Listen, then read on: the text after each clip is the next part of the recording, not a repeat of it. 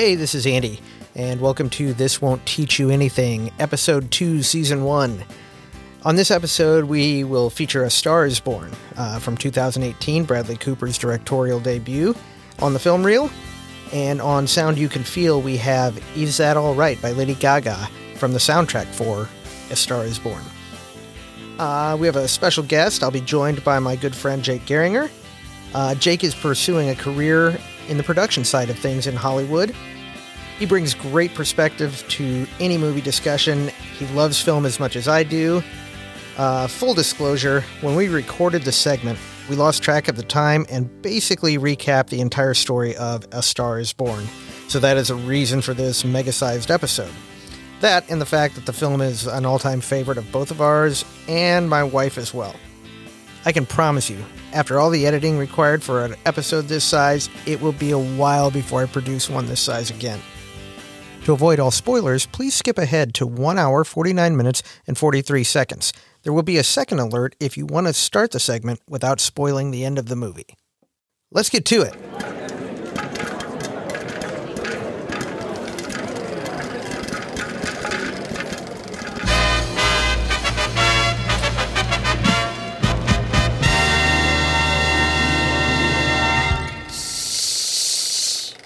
Welcome to the film reel.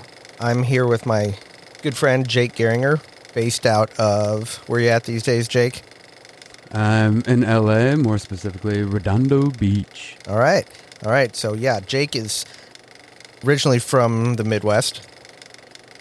Yep, that's correct. Um, I spent some time in Chicago. Uh, I lived there for ten years. Uh, went to film school up there, and then uh, then moved out to LA with uh, aspirations, as they say. Yeah. So Jake has a unique perspective that someone who's just starting a podcast is not in the film industry, as where I am more of a fan of films. Uh, someone like Jake takes it to the next level by actually going to film school and pursuing a dream in the motion picture industry, taking it all the way out to LA. So, do you, being out in LA, what do you see as i mean you know we go to places around here and if we see somebody like that's on the evening news we're like oh that's so and so i'm assuming that you probably have some more interesting tales than what we're seeing here in the midwest. Uh yeah uh it's one of those uh things early on when i first moved out here i always had disbelief like oh there's no way that this is that person. But uh my roommate who is a, a trying to be an actor as well. He said, living in LA, the chances are it is that person rather than it isn't that person. And the first person that I saw, if I'm remembering correctly, was um, the dude from Magic Mike, uh, Joe, uh, big tall dude. What's his name? Mangelino. Mag- that guy. Yep. Yeah. So I saw him on the bike path and I told my roommate about it. I was like, it probably wasn't him, and that's when he told me that. So chances are that you see somebody, and the most important thing is just, I mean, it it allows you to realize that they're just human beings, just trying to live their life more than everybody else. So it's it's really not a big deal. It becomes second to to uh, just another stranger that you're passing by. Yeah, with the exception of, oh, I recognize that person. Yeah, that's basically. But I mean, it. yeah, it, it's not. It's not. They're not on the red ca- carpet. They're at the grocery store. They're Correct. at the gym. Or something Yes. like that. What's one that stands out in your mind as to where you were just like, I've got to say something to this person. Have you done that? I I have um, uh, Jamie Lee Curtis. Okay. Uh, did I did I tell you about this story? Yeah, I believe I heard it, but uh, I'll act like I didn't for the purposes Okay. of the podcast. Well, with Jamie Lee Curtis, I see her on a semi regular basis, and we're on a face recognition uh, sort of uh, a person. Like you would see somebody at the bus stop every Sure. couple of weeks and have a conversation with them. Hey, how you doing? this this being the exception of Jamie. Yeah. Um, and one one highlight was when she I saw her on Halloween morning and she said Happy Halloween to me. Appropriate. Oh my god, that was uh, I was telling everybody it was so cool. Um, but uh, um, she had a conversation. It was like the second or third time that I saw her. I was getting kind of confident, and I was like, uh, "Hey, it's nice to see you again." She's like, "Yeah, how's everything going?" I'm like, "Yeah, things are things are good." And I was like, "You know, Jamie, people are going to start talking. They see us uh, bumping into each other like this." She looked at me and she's like, she smiled and she said, "Let them talk." I was like, Fantastic. "Ah, she she's the coolest, the nicest person I've celeb I've ever met." Uh, so yeah, that's cool. Uh, again, bringing you on for a Hollywood esque perspective, being that that's just not much that uh, happens here where I'm at. Yeah, uh, that's true, and and that's one of the reasons why I I left was to be able to, um, because I I'm not necessarily relying on my talents to be able to do it. I'm more relying on uh, my personality and sociability, where I can talk to about anybody about anything for the most part, and so I can have conversations like that, and I'm not. I'm not pest uh, uh, like pandering for any kind of autograph or anything. Yeah, I just take Just hey, how a- how you doing? That's it. And, yeah, that's cool. And so yeah, that's one of the advantages that I have where I don't necessarily get starstruck. Right. Yeah. No, that's that's well. And if you do, you control it. Right. Yeah. Yeah. it's it's like those internal things. Like when you're seeing a horror movie, I'm not gonna jump and scream every time there's some sudden sound. I'm I have the internal shock and don't really. Uh, I I keep a poker face, if you will. Oh, nice. How appropriate for this show. no, that's great. So that's a great introduction. We will be talking about on the film reel segment here. We'll be talking about A Star Is Born. I believe the would this make it the officially fourth incarnation of this film? I believe there was one uh, way back. It was 37, All right, and then we had the Judy Garland version. right? Which was in 54. Excellent. Did your homework. I'm glad. Yes, sir. And then Kris Kristofferson, Barbra Streisand. 78. Very nice. And so we have the new version here in uh, 18. That's correct. Overall story is is somewhat similar. Times change. True. The first two incarnations were both more on the Hollywood machine Okay. and how to become a Hollywood movie star. And then Babs came in in 78 and turned it more into a, a music star. But a, a a mentor kind of relationship. Oh, for sure. Somebody helping them get uh, recognition and bring them and their talents to the forefront that they wouldn't normally be able to do. Okay. All right. So just uh, basically opening opening a door and and, Yep. and kind of the evolution of of what happens once that once that door is open.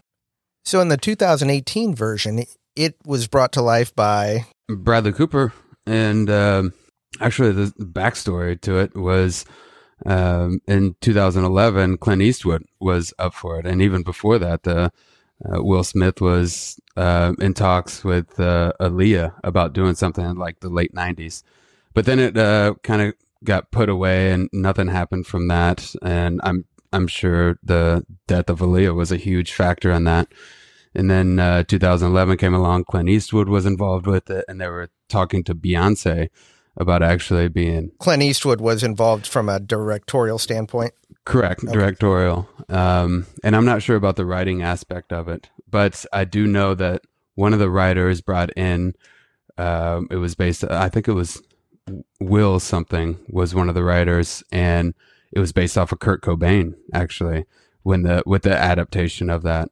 And then uh, Clint Eastwood uh, directed Bradley Cooper in American Sniper in 2013. He was up for Best Actor, and they had talked about this process, and he had talked about his project coming up, and Clint Eastwood dropped out of it, and Bradley Cooper kind of uh, um, went forward with that and tried to uh, pitch this to become the director. And he's never directed anything, so one of the visions that he came up with was like the opening sequence was what he pitched and was able to take the the, the directing title uh, and to go forward and then look for um, the the lead, which still had Beyonce in talks of it.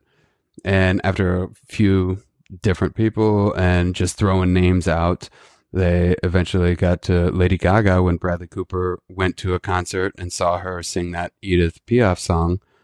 I think it's uh, La Vie en Rose. Yeah, that she sings in the film. Right. She sings that in when Jackson first sees her. It's Yeah. in a small I mean, quote unquote concert setting in a uh, in a bar. Yeah, absolutely. So I mean, it's it's one of those things that uh, you're you're taking partial truths. I mean, that was how they first met, whether Lady Gaga knew that or not. But that's how they first saw it, and that's how he first saw her in concert and thought that she would be a perfect um, actress. And he was totally right for that because they both that both were nominated for Best Actor and Best Actress that year. Right, right. Well, let's let's take from that and and start since we're before we get too far. We open the film. We're introduced to Jackson Maine, and he's just about to go on stage. And so you already have the feeling at the beginning of the film that that this character is an established rock star. Yeah, concert full, everybody screaming and, and loving uh, him performing, even though he's performing, as we l- later find out, um, underperforming and just doing his job. What I like about that first, um, from a real life point of view, it'd be kind of depressing, but from a storytelling point of view, is one of the first things you see is you're kind of following him onto stage, and just before he goes on, he grabs a drink and some pills out of a prescription pill bottle and Yep, downs those is- and heads onto stage. It almost says, you know, when I saw it, I- you know that that this guy's been doing this a long time, and uh, you, the music, the music end of it, who knows how long the drinking and whatnot. You, you find out through the course of the movie, but you know, it's one of those things like, okay, I got to get got to get myself to this certain place, and this is what I do. This is part of my routine. You know, this guy's lived hard and goes ahead and, and relies in, in the first few minutes. You you notice that that he's alcohol dependent and probably has some kind of prescription uh, uh, me- medication addiction based just what you see in those first couple minutes. Yeah, and and that's one of those things that, like you're saying, it sets up. This is a guy going to do his job, and this is how he prepares to do his job. I mean, uh, uh, me going to clock in, I, I put on my uniform, or I put on work boots, or it's it just shows that he is um, every person out there, but his his his uh, workplace environment is a crowd of screaming fans, Mhm. and he still needs to do those everyday things that, although it's it's drugs, it's alcohol, to get him in the proper mood to be able to perform his job and to get by with just that. Sure. Okay. You know, being a film student, then that first five minutes of the movie is very effective because you go ahead and you learn a lot about the character before his first real line of dialogue other than a song. Right, those are the vital ones. The first seven minutes, if it, those are the the capturing of the audience. If you don't capture the audience in the first seven minutes, then it'll be hell to try to find them and bring them back into the movie. Yeah. So those the seven minutes are the most important. You and I and your brother, a friend of ours, and my wife, we, we saw this in December of 2018. We caught it opening weekend. Oh yeah, And one of the things later that I read about the film was that Bradley Cooper really wanted this to be able to go ahead and sell the idea and the feeling that Jackson Maine was a real rock star, not Bradley Cooper pretending to be a rock star. He really wanted uh, what he, I believe, described as a rocker to Mhm. open the film. And I think it Yep. was, you know, they were getting ready to start production, and he still hadn't found that song. And so Yeah. uh, the song that it, the movie starts with, Black Eyes, is actually written by Bradley Cooper. And he Oh, wrote that. that. Yeah, he wrote that, I think, two weeks before production started because they still didn't have the song that that he was looking for. And I, I think it was really effective because, you know, it's it's got a good got a good beat, a good uh, you know, guitars and whatnot, and you really you know, you you got introduced to the the full force of this guy and you know why this crowd reacts the way they do to him. And yeah. That was totally a slow a slow build when it comes in uh, with the guitar. hits you right in the face, especially in a good theater with a good sound system. You know, you really had kind of that concert sound type of feeling. Another thing that in reading the the background and the behind the scenes of the the film, but there were three main uh, venues that they they went to to do concert scenes. Yeah, Uh, one of them, Coachella. yes, and one was at the Glastonbury Music Festival in uh, England. Uh, another interesting thing about that was they were doing this with only basically monitors to the stage. They didn't Hmm. have any anything feeding through the speakers, so the crowd's reacting to a lot of stuff they can't even hear, and it's because of the Oh. time uh, they didn't want any of that music getting out. So the Oh, people in the first three rows could hear stuff off the monitors Yeah. that are pointed back at the stage for the musicians to hear, uh-huh. but nobody else could hear anything. So it's just like a mime performance up there, and it was because of they didn't want any of the songs getting out. So that's a little interesting, Ah. i- interesting yeah, they, piece well, they that. did that. uh, They did that in Eight Mile as well with Eminem. Yeah, especially in this day and age, where you can get a very good recording off of a cell phone. Going back to the film, we have Jackson Maine on stage is how we're introduced to him. We learn a couple things that that he probably has uh, some demons in the form of alcohol and drug addiction. Just in the 1st few minutes, and as you said, that's those are the cru- crucial moments to go in and being able to grab an audience and and get them interested in this character and their story arc. Yep, that's the hook for Okay. sure. All right, so we we meet Jackson, we see him perform, and it it kind of you know right at the end of that first song, kind you know does a quick time jump into at the end of the concert where he's leaving the hall, gets in his um, uh, we'll say limousine, it's an SUV, Sure. jumps in, uh, driver. You you learn real quick that this is probably his driver that he uses all the time. Makes some small talk um, about the driver's kids and whatnot. Jackson grabs a bottle of gin, finishes off that bottle of gin, and immediately wants to go ahead and pick up another one. Driver Yep. tells him, "Jack, I don't know this area." He's like, "Well, make a right down here," and so he pulls over. Ends up ends up ends up at Blue Blue, the um at a uh, uh um, cross dressing bar. Okay. Uh, he doesn't realize that. Doesn't really care. He's been warned a couple of different times, but it, if they have a drink, it's the place for him. which was yeah, which was uh, that one always uh, made me laugh. So he heads into the bar, uh, ends up meeting uh, one of uh, Ally, as we learn later, one of her best friends. Right. Um, yeah. So they go in there, and there's uh, a little bit of Lady Gaga. She she was discovered um, when she had a group of burlesque shows that she actually performed at Lollapalooza in 2007 with her burlesque show group, and that's what got her um, recognized by Akon at, at the time, and and so she was like with Interscope Records, which was funny because Interscope was mentioned as one of the places that wanted to pick her up um, in the in A Star Is Born, and so uh, she's doing this show, and it's it's not necessarily a burlesque show, but it's uh, not exactly a professional music uh classic piano show where she's all been trained in that but she's going to a place she used to work and she she feels comfortable with and they let her sing her songs when she typically is a songwriter for other people because of uh, as we we get into realize that her self confidence and his image that she has a big nose and thinks that she wouldn't be a big star because of her nose. Right, and I think she makes mention a little um, uh, a little bit after that scene to where you know she's been basically told that we like the way yeah, you by sound. everybody. Right. right, yeah, we like the way you sound, but we don't like the way you look. Yes. I think there's some of that. Well, I'll get into that in a second because we, we in this time span we also meet Ally, and and we Yep. you know we see that obviously she just she just ends kind of probably a relationship that she wasn't all that invested in. In Right. in, Yep, yep. in in the bathroom there, she's on the phone. Just And- screams. Yep, yep.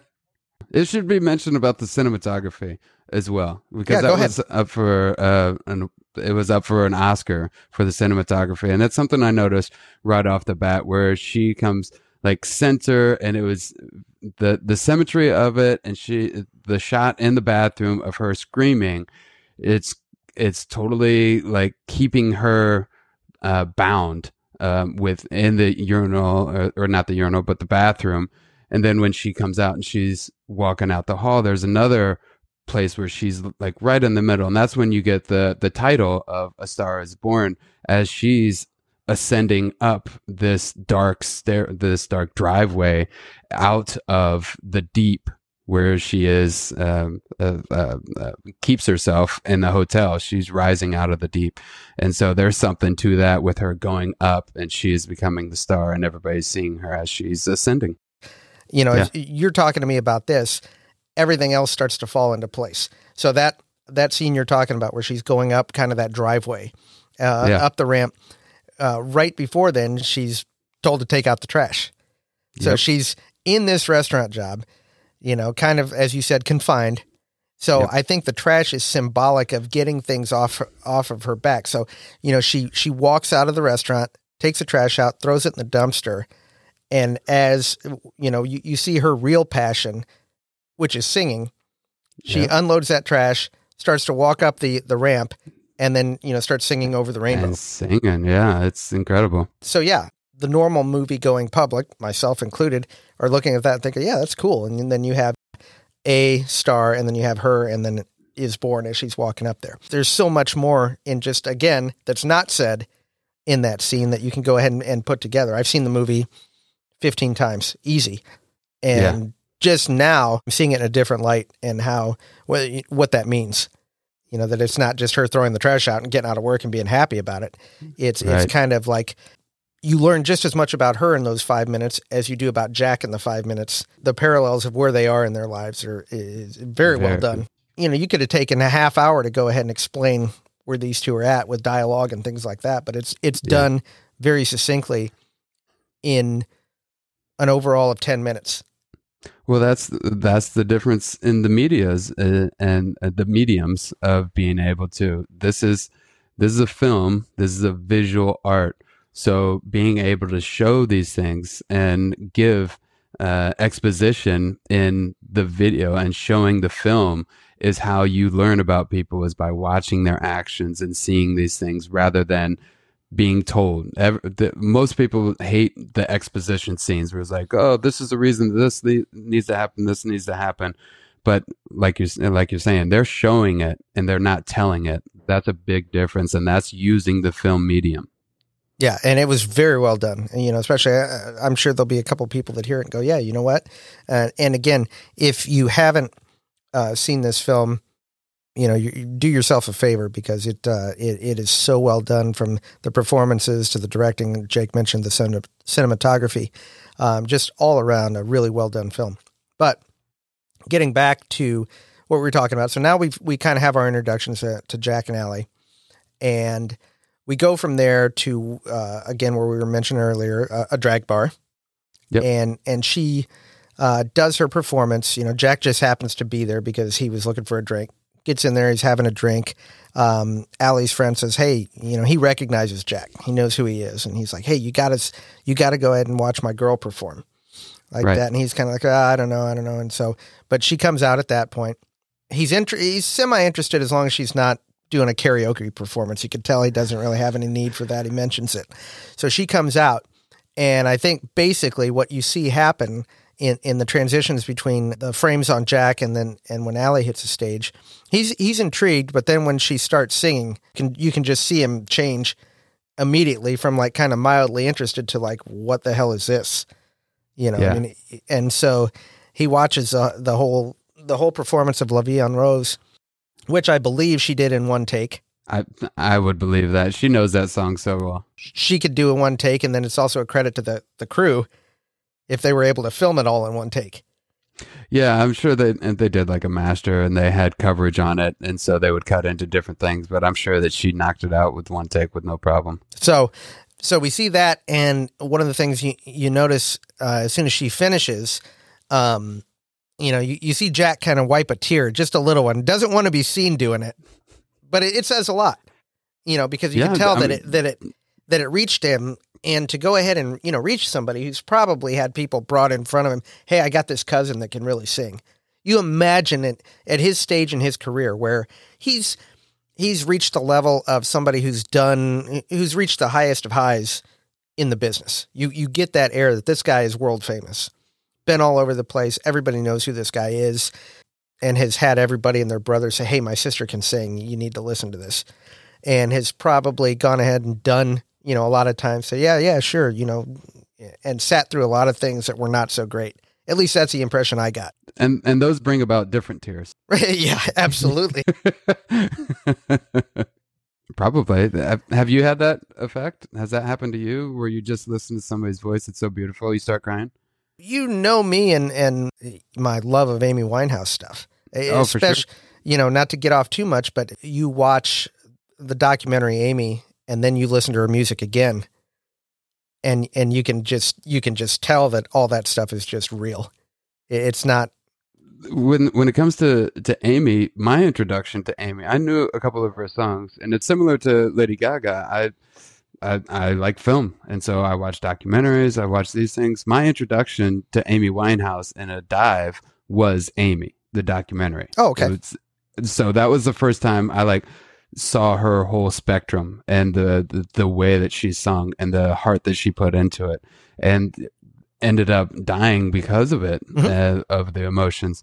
But the, the same the similar thing with Lady Gaga is that I I saw the trailer for A Star Is Born and I wanted to prep for it. I didn't know much about Lady Gaga, so in prep for it, I watched Lady Gaga Five Foot Two and watched that Netflix documentary. Oh, it, it, it was incredible. And at the beginning, they talk about I just got greenlit to be doing A Star Is Born, yep. and I was like, oh, I know that movie. So I was like, that's that's gonna be great. So that was the introduction and how I fell and and a deep love for Lady Gaga and who she is mm-hmm. and the the voice that she has. Yeah, absolutely.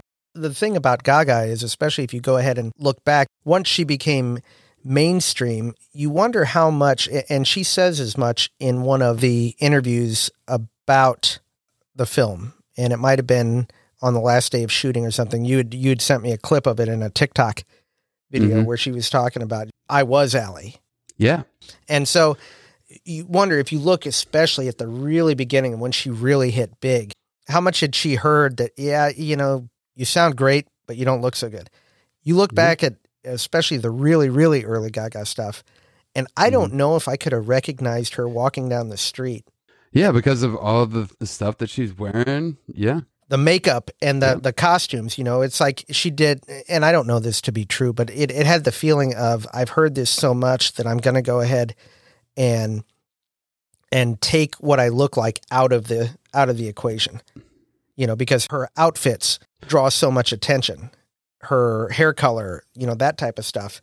Uh, just real heavy makeup. And that's what it is. That that's the glitz and the glam that she she has obviously had the voice. She was trying to be an an actor and was in Sopranos when she was 15 as as a high schooler. So she she had these Oh, everybody well no one questions that she has talent that's always the thing. So she took the looks and she went way over the top and be like, all right, this is what you guys want. I'm going to show how ridiculous this is and goes over the top with everything. Yeah, maybe wears it as a certain kind of armor. Yeah, absolutely. That's that's her uniform. That's her putting it on and and clocking in like Jackson was doing mm-hmm. with his drugs. It's like, all right, this is how I'm getting ready to go out there and perform and do my job. When you're introduced to her, it, it struck me that you know that there's quote unquote no makeup. Obviously, there's there's the movie makeup that they're sure, putting on, yep. you know. But but as far as you know, all the the the wild color eyeshadows and all all the the pink hair and all that kind of stuff. Yeah, she pretty much has the same appearance through three quarters of the movie. And she does hit it big later in the movie. You know, we have the orange hair. And that was what was different about Jackson when he sees her all done up like this he wants to see her for who she is. Right. And and that he tries to take that stuff off immediately with the eyebrow and the hair. He's like, "Well, I'd like to see that now. I'm willing to wait to see who you really are." Um, it seems like in that moment, you know, she's she's got this guy. This guy has, shows an interest in her, and she's afraid to go ahead and take off this stuff. Oh yeah, for fear of yeah. probably having some kind of reaction, like, "Oh, right, okay." But it's uh, Jackson has his. I love your nose. Yeah, I've been staring at it all night. Yep. Can I touch it? yeah. She goes ahead and, and allows him to take off the eyebrow. She tries to come up with all these excuses about why she can't go out for a drink. Eh, well, at that moment, you don't really know why until later on when they're in the cop bar. Mm-hmm. And then she explains about how everybody says you sing good, but you don't look so good. And so that's right. where he's talking to her about that. you see that kind of like uh, he gives her a speech in there, not a speech, but they have a discussion. He brings up about how you know everybody has a talent, and so he's given things from his perspective. You have the you have the drunk off-duty cops come up and Yeah. and kind of that's where you see, I think, for the first time, some of the the attitude of Ally. You know, he's Mhm. got kind of that uh, New Jersey esque attitude. Slugs that cop right in the face when he kind of pushes her and whatnot. And so they leave and end up going to the grocery store. Frozen peas, great scene. Yeah. They end up sitting in the uh, the parking lot of the grocery store. But they also established something in that where the guy wanted to take a picture of of Jackson, Maine, and that's also something where that's not who he is. He's not that um, guy that's sleeping with his ex-wife because they look alike, right? Mhm. And then when they're in the grocery store and that girl takes a picture, it's like he can't just have a regular time. He's he's always perceived as this person that everybody wants to be a part of and taking a picture of. And she's defending that because he's more than that. So they're both defending each other for who they really are. Right. Going back to what you were saying, your real life and your situation out there in LA, you're not the guy pulling the camera out to take a picture of somebody famous walking down the street. right. Right. I'm definitely not that person. So he's used to it and he just plays along with it, tells the lady taking the picture, it goes, it's fine. And they're walking out and, and Ally tells her, it, it's not fine. yeah. Yeah.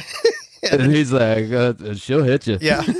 Yeah. Great scene. Again, you know, establishing a lot of the, the characters and whatnot. You get some humor Dude, in there. it, it's so hard not to just talk about like every scene I know. and just uh, I know, go- break it down. Yeah. Well, I keep I, I try to jump ahead and then I jump back because it's it it really is a great film. And Yeah. so we end up in the parking lot. And we he wants to know more about Ally. He asked her if he, she writes her, her own songs, and she tells him she doesn't sing her own songs. And then it gets into why. And then she says, "You sound good. You don't look so good." And he tells her that that's basically just something that she's hiding behind instead of Which is powerful. She hasn't heard that before. Right. Right. So right then she's working on a song, does a little bit of it for him and ends up kind of writing some on the spot. You know, he's blown away by it as Yeah. she writes it. Fast forward a little bit to uh, him dropping her off at home as she's getting out of the car and walking up. Yeah, and she's going back to like uh, um, her reality. But before she does that, Jackson stops her for this like iconic moment that really sums up so many like love stories. And he just stopped her so he could take another look of her, Right. And says that to her, and then she does that thing where she rolls over her nose, just like he had done before. So that's like a bond. That's called cementing something. So this this night is forever going to be in each other's lives, whether they see each other or they don't, based off of just one action like that. And they'll always remember somebody based off of that. The part of that that's so important is that he takes something that he knows that she's self-conscious about the her looks and he doesn't ask to hear her sing something which you know she's heard people probably her whole life say sing something for me but he takes Yeah. that weakness that what she perceives as a weakness and makes it a strength he doesn't want to hear her he wants to see her That's a great point. it's really powerful again without hardly any dialogue and just the, Yeah. the visuals that you go ahead and, and are able to capture and everything you can kind of fill in there. She heads in the house again, like you said, it's kind of almost waking up from a dream type of thing. She Yeah. goes home. She gets home. Her dad, who is part of slash runs a limousine service, hmm uh, driver. He's got some of his uh, coworkers and friends. They're getting ready to start their day, so they've got their coffee and they're watching the news and whatnot, talking about horse racing and things like that.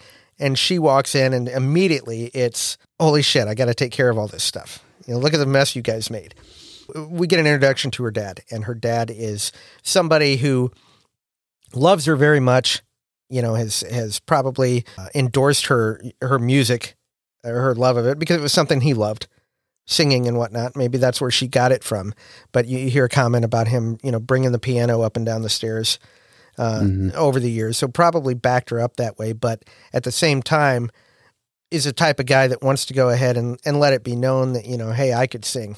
But yeah, that that's exactly what it is. I mean, he's he's telling the the, the things that he did in his past, and he sang to uh, Paul Anka at one point, and he said that he had a better voice than Sinatra. But he, he, the thing is, he's still in that same spot that Ally is, and he never did anything about it. That's powerful. That is. He he had probably been doing that job for 40 years. Yeah. History is doomed to repeat itself. So if if he's still doing this and talking about that, then she is going to continue to do that Mhm. if she doesn't do anything about it. I felt that she wasn't living at home because she couldn't afford to move out. She just felt a responsibility to take care of her dad and do all this stuff. Plus, it also kept her safe from a standpoint of Absolutely. she never did take that jump and could always somehow rely on that as a well, I got to take care of my dad. Yeah. How many how many of us do that? We all do that shit. We all have our different talents and we all have those crutches Yeah. or those excuses that we use. You get the feeling that maybe 10 years ago, when she was maybe trying to pursue things and started hearing about her nose or her looks, that these producers, you imagine that she probably met with some record companies at, Oh, at yeah. some point, and she started hearing that. So maybe she went to a few auditions, and every time she heard that, it was one less audition that she was going to go to after that Mhm. you know, and just kind of built up this wall of what's the point? I'm going to keep hearing the same thing, and then kind of just retreated back to what what was safe. And so that's kind of the what Jackson is eventually going to try and chip away at to let her Mhm. know that she is so much more than what she's trapped herself in. So she ends up going back to work that night. Earlier that day, the Jackson's driver comes back, wants to pick her up, take her to a concert Yeah. and she's like, I can't, I got to work. And he's like, Well, can't leave. I'll be out here waiting. She goes to work that night. Her boss just really pushes her one one time too far, and she quits yep. and decides that she's going to go ahead and go to that concert. So Yeah. Why not? she and her friend leave work, head out, get the whole uh, eye opening experience of the SUV, the private plane, fly out there. She's just going to watch. She gets out to the show. He's got her being brought to a side stage to watch the show. And uh, he's he's got a big concern this whole time is is she here? Is she here? Right. His head isn't, you know, I mean he, he by all accounts, and we don't know, but by all accounts gives a good performance but his head is is she here? He, he just the only thing he wants to know is she going to show up. She gets up there, and he sees her, comes over, and this is a pivotal moment in the movie. Oh, it's so good. So he sees her, comes over, Yeah, he he comes over and sees her and grabs her. Well, talks to her first. He's like, "Hey, I'm going to sing this song, regardless. Uh, you need to come up here and show. This is your song. You need to show these people what this song means to you and sing it uh, because it's your words and your heart, your emotions." And she takes takes her moment. He walks away to the mic, and he's and this is this is what she's wanted for all these years, and it's right there. but she hesitates. She's scared. She's scared, and she hesitates. sure. And she's like, "No, no, no, no, no, no, no! I don't want to do. You know, I, I- can't do this. I can't do this." So then- you see, you see everything up in her life up to that point, and it's that wall It is. that she's scared of. yes. People are going to see me, and they're not going to like me. hmm he's he's taken a wrecking ball to that wall at that point Yeah. and he's knocking that wall down for her. He has a crowd out there that is going to react in a positive way to her no matter what because he's going to be there with her. And and he brings up the word trust. You Yeah. have to trust me. Yep. And that that is another bond in that relationship. It's Mhm. like I'm I'm going to trust this guy. I, I like this guy. He believes in me Mhm. for for the reasons that no one else has believed in me. Right. So why would he do something that's going to hurt me? This is going to do nothing but be good for me. yeah. But it's scary, and to Oh, have yeah. somebody like that offering their hand to walk you through this this uh, unknown world that you haven't experienced yet, even though you want to experience it, you don't know how to experience it. And this guy has been through that, and he's asking you to come along with him. Right. And the camera work on her, you can just see so much in, you know, how scared she is to where and then it switched to like resolve of like I'm going to do this. And she takes a breath and then she steps out on stage and goes out there and you can just kind of see she's Takes a shot. Oh yeah, she fight those nerves for Yeah. sure. and she gets out there and slays the performance. Goes nuts, Mhm. sings a song "Shallow," which 2018 one of the biggest songs of 2018 going into 19 when the soundtrack hit. Uh, just a phenomenal song. Then there's kind of like you know the afterglow of the performance. She ends up going back home. Her dad and his friends the next morning they're watching this on YouTube, trying to you know process what they're seeing you know Yeah. and so he makes a comment how he's probably 200 of the views that this this video has and they're trying to talk about algorithms and how it works and all this kind of stuff so you could just see his Mhm. pride in her just going through the roof at, at that point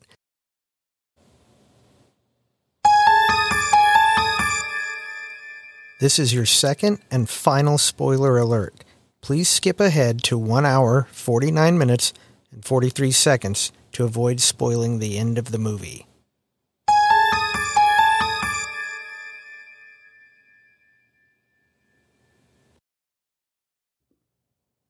one of the things I wanted to mention was how efficiently this part of the movie's gone and how we know a lot about these characters in a short amount of time. yeah, this is great time. pacing, um, and and and meeting people and pacing it along. Both of them telling their stories. So the the editing that they're doing and going back and forth was a great balance uh, for us to not just see one person's side of it or perspective of it, because you're getting sprinkled in there with Sam Elliott and his brother and how their relationship is, but it's just like a sprinkling, just like we're getting a sprinkling of Lady Gaga's personal life and how those things are everybody is dealing with some issues and these are just a little bit of them and we keep going further and further in as we trust them just like Ally trusted Jackson when diving into the deep end we're we're diving in we're in the shallow right now trying to learn about them Right. And I think at this point we've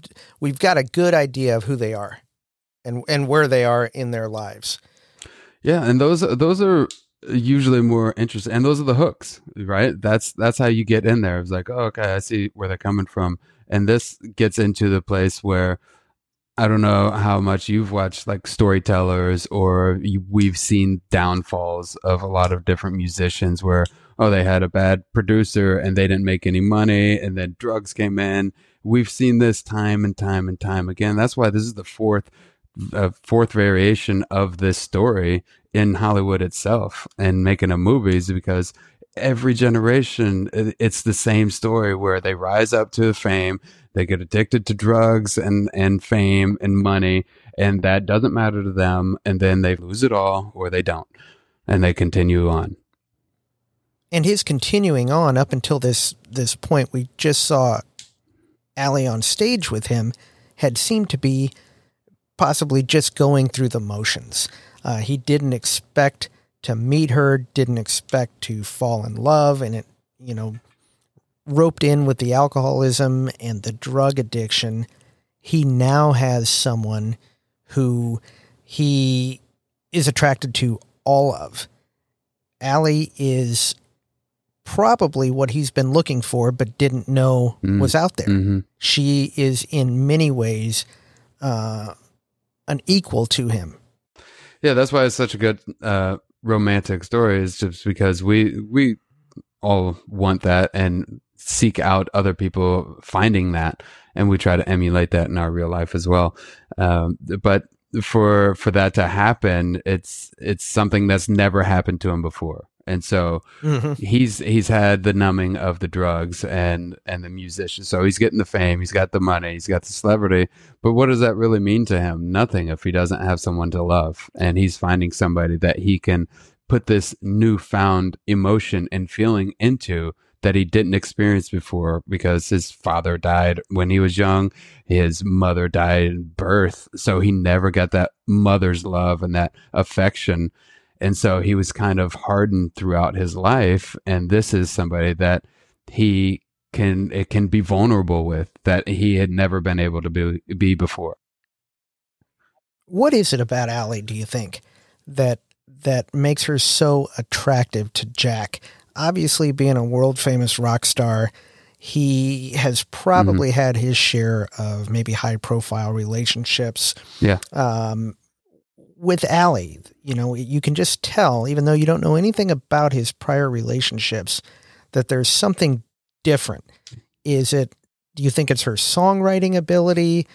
Do you think it's the fact that she quite honestly turned him down before when he invited her to the concert and she wasn't going to go? Uh, I was just gonna say, and that's that's what makes Ally different is that she actually challenges him in a way that he hasn't been challenged uh, from somebody that he's also attracted to and falling in love with. So that challenge, um, I know you've been married for quite some time, but uh, when the the person that I I spend more time with are people that will challenge us. They're on a, a similar level, but it takes a person to uh, combat what you're used to and rise you up from that. And I think that's something that Ally is doing. He's and and Sam Elliott brings that up and says he's he hasn't played like that in a long time. And so he's trying to be his best. He's he's bettering himself. He wants to be his best him around her. Right. And so she is rising him up and challenging him to be uh, to be somebody better than he has been comfortable with for a long time. So now we get to the point where Jackson is uh, Ally becomes kind of a regular on his tour. You know, she's doing songs with him, doing parts of his set. The crowd's responding really well, and she seems to be a favorite out there. So with that, you know, you have a lot of, I'm assuming a lot more YouTube videos, a lot more notoriety, and people want to know about her. They want to know where she comes from, who she is. They're they're really transfixed by her. It seems. So after one show, they're headed back to the bus and they run into Rez Gavron, who by what we can tell, um, he's a big time uh, producer. Yeah, so they run into to him, and he he's introduced, and he's a, a producer that's done something with a lot of different people's careers. So Apparently Ally, known. Un- yeah, unknown. He, Ally knows who he is, but mm-hmm. didn't know, didn't recognize him for his probably face. the name. Uh, yeah, just name basis only, mm-hmm. and um, I'm just thinking of this now, but that's almost like a, a Faust like proposal where you know I'll, I'll give you all your riches if you want. It's just going to cost you your soul. Just sign here, kind of thing. Where uh, he he's he's saying the good things to Ally and whispering in her ear and trying to pull her away and trying to offer I offer all these things and it's just going to take your integrity because I'm going to put this different face on you and kind of uh, make you do dances up there when that's not what you're about and kind of cost her in, integrity and i'm going a little ahead but that's but pulling it, there's a literal shot of jackson is walking forward and walking towards the bus and he comes up and it pulls her away from jackson who is the pure who is the the innocence that's trying to keep her and her love and there is this other offer that's going to take her away, but is going to cost her soul when it comes to music. Right. And one of the things that that she says there to him is, "I got to talk to Jack." You yeah. Know, so she yeah. she doesn't um you know doesn't say, "Yeah, that's great. Let's do this." She has a real admiration for where Jack is in his career in in the business. You know, he mm-hmm. knows. Mm he knows these things as far as you know what the business is like and whatnot. But at the same time, and I think even though Jack knows all this, he also knows. I don't get a real sense at this at this point in the movie where he's thinking that he's ever just going to keep her as a duet partner on his shows. I think he still. Yeah, I never got that feeling. Right, you're, he, you're right. You know, he doesn't try to go ahead and dissuade her from embarking out on her own. As a matter of fact, I think he tells her, "Do you hear yourself right now? You know what? Yeah. You know what you're saying. People want to hear what you have to say." I'm paraphrasing, but that's yeah, that's yeah. it. So in in in a way, you know, he does end up encouraging her to go ahead and and do her own thing. And as you were saying, it does become you see kind of that trope of okay, we are going to we're going to take your music, but we're going to go ahead and make your image as important as or more important than the music. Absolutely. You know, as you mentioned, what what's one of the one of the things they do? Well, they go ahead and they cut the album and then immediately start to change her look. And it's it's as jarring for me as it was at the beginning of the movie, seeing her with her naturally uh, brown hair. I looked and I can't really find anything that shows Lady Gaga looking like she did at the beginning of the movie bef- until like high school photos and things like that. But you, you've accepted Uh-huh. Ally's look, and then it it really hits you in the face when the photo shoot and the orange hair and the billboard and as you mentioned the dancers. You know that's Yeah. that's not what she is behind the scenes. That's what That's all that glitz and glam. That's Exactly. All that, that's all that makeup, all those things that she uh, doesn't want to be.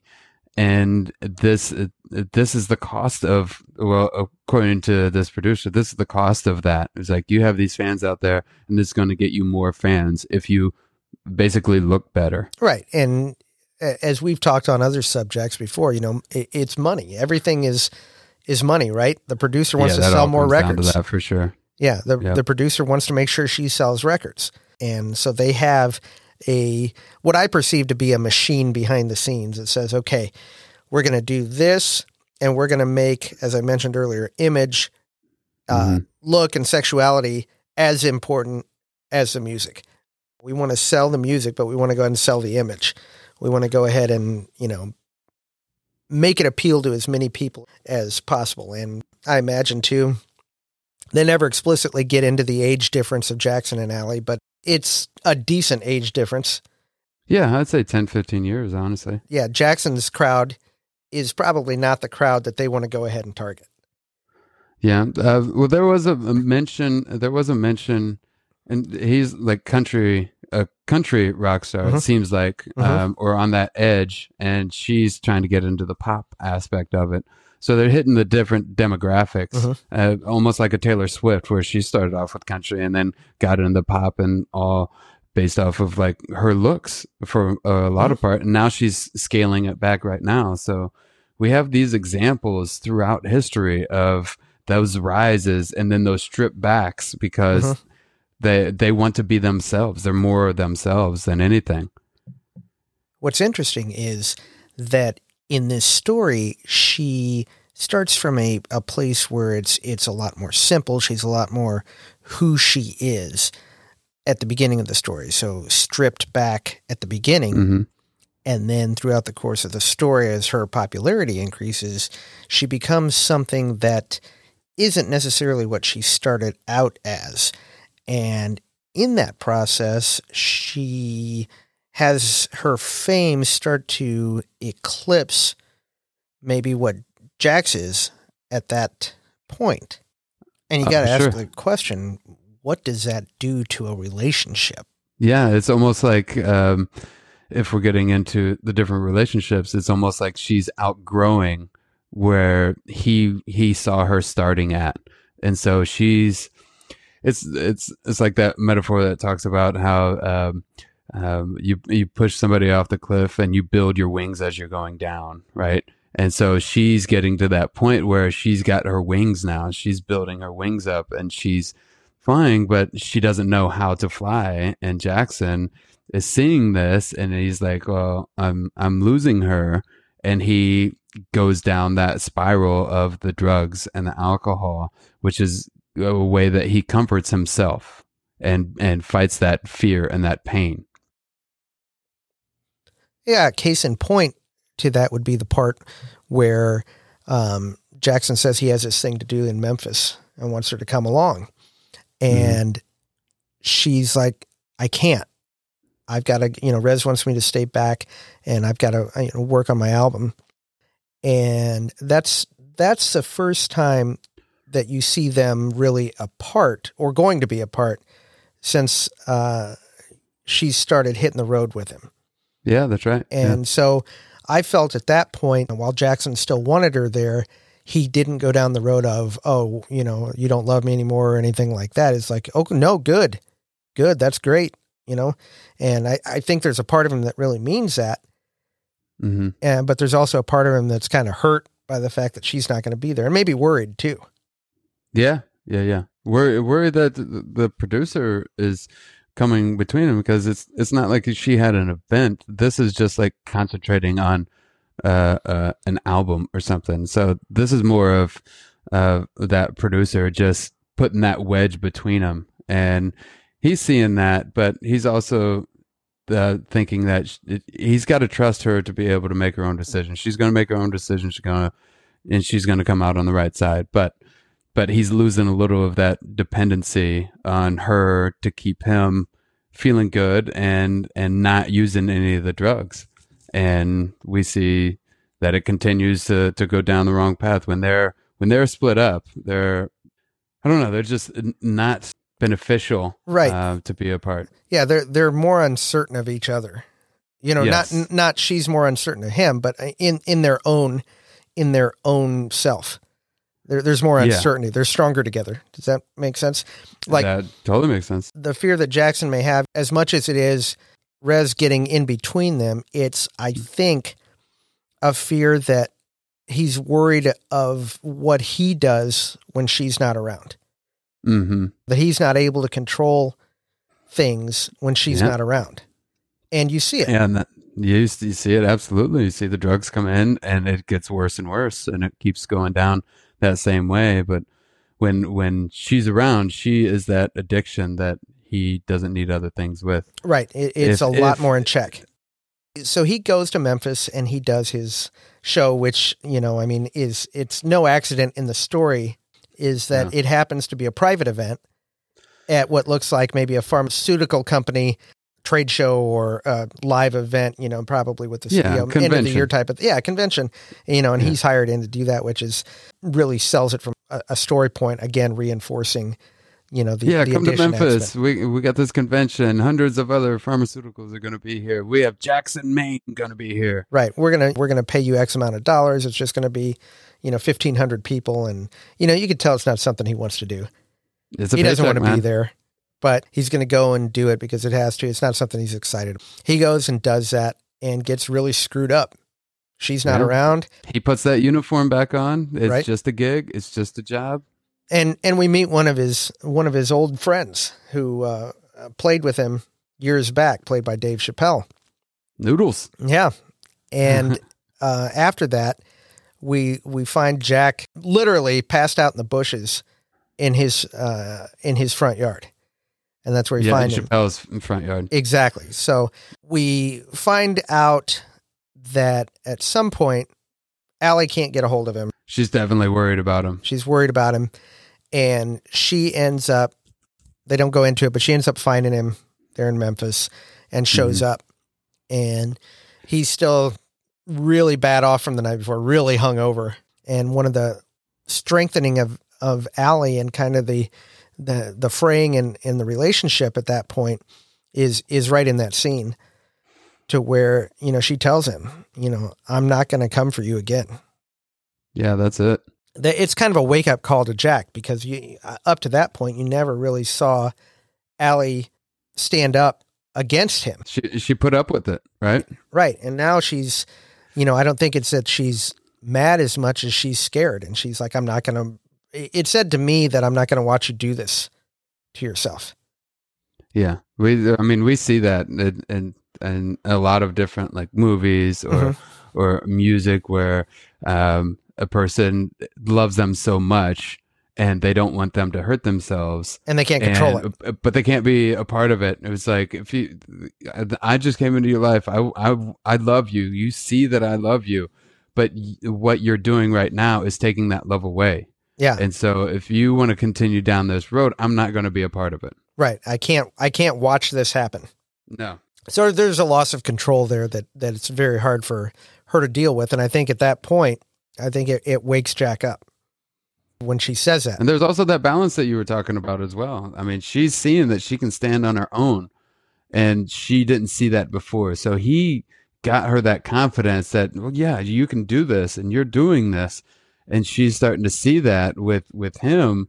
There's like, okay, I can do this on on my own. I love him, but I can still do this. So I have the confidence to do it. So mm-hmm. if you want to do this, and then and kill yourself doing this, then I'm not going to be a part of it. I'm not going to be a part of it. I'm not Right. going to add to it. I'm not going to Yep. help you do that. Yep. We see a little bit of a kind of a, a reckoning almost of where their relationship, you know, Jack really takes to what what she says to heart and they have just this part of the story to where there's none of the there's none of the fame and whatnot Yeah. impacting. They're just two people uh, who who are in love, and Jack ends up proposing to her on the spot. And and the reason it Yeah. sells so well is that it's just like you know one of those spur of the moment things. Is he hasn't planned for it. He doesn't have a Mm-mm. ring. He doesn't have any of that. It's just he fashions an engagement ring out of a guitar string. Yeah, that's totally cool. And then and Chappelle comes in there and he's like, "What are you doing?" And he's like, "I want to do this thing." And and it's it's helpful that Chappelle and his family he sees that Chappelle used to be his friend, used to tour with him, and when Chappelle got out of that, he's looking at his family. He's got kids and he's got this nice home. He's like, the, the Jackson is thinking this this can be done. This can be us, and I want this. And so to solidify what he wants in the future, he sees that in the home that Chappelle has has built for himself with his wife and his kid. That's a that's an excellent point because you do get that from Noodles that Yeah. he was in going down that road that Jackson's currently still on. Yeah, he's the success the success story. Right. And he gave all that other stuff up to go ahead and have the family, to get clean, to go ahead and and settle down and, and is still making music, but doesn't need it on that that huge level that the s- huge self-destructive level that Jack's still on.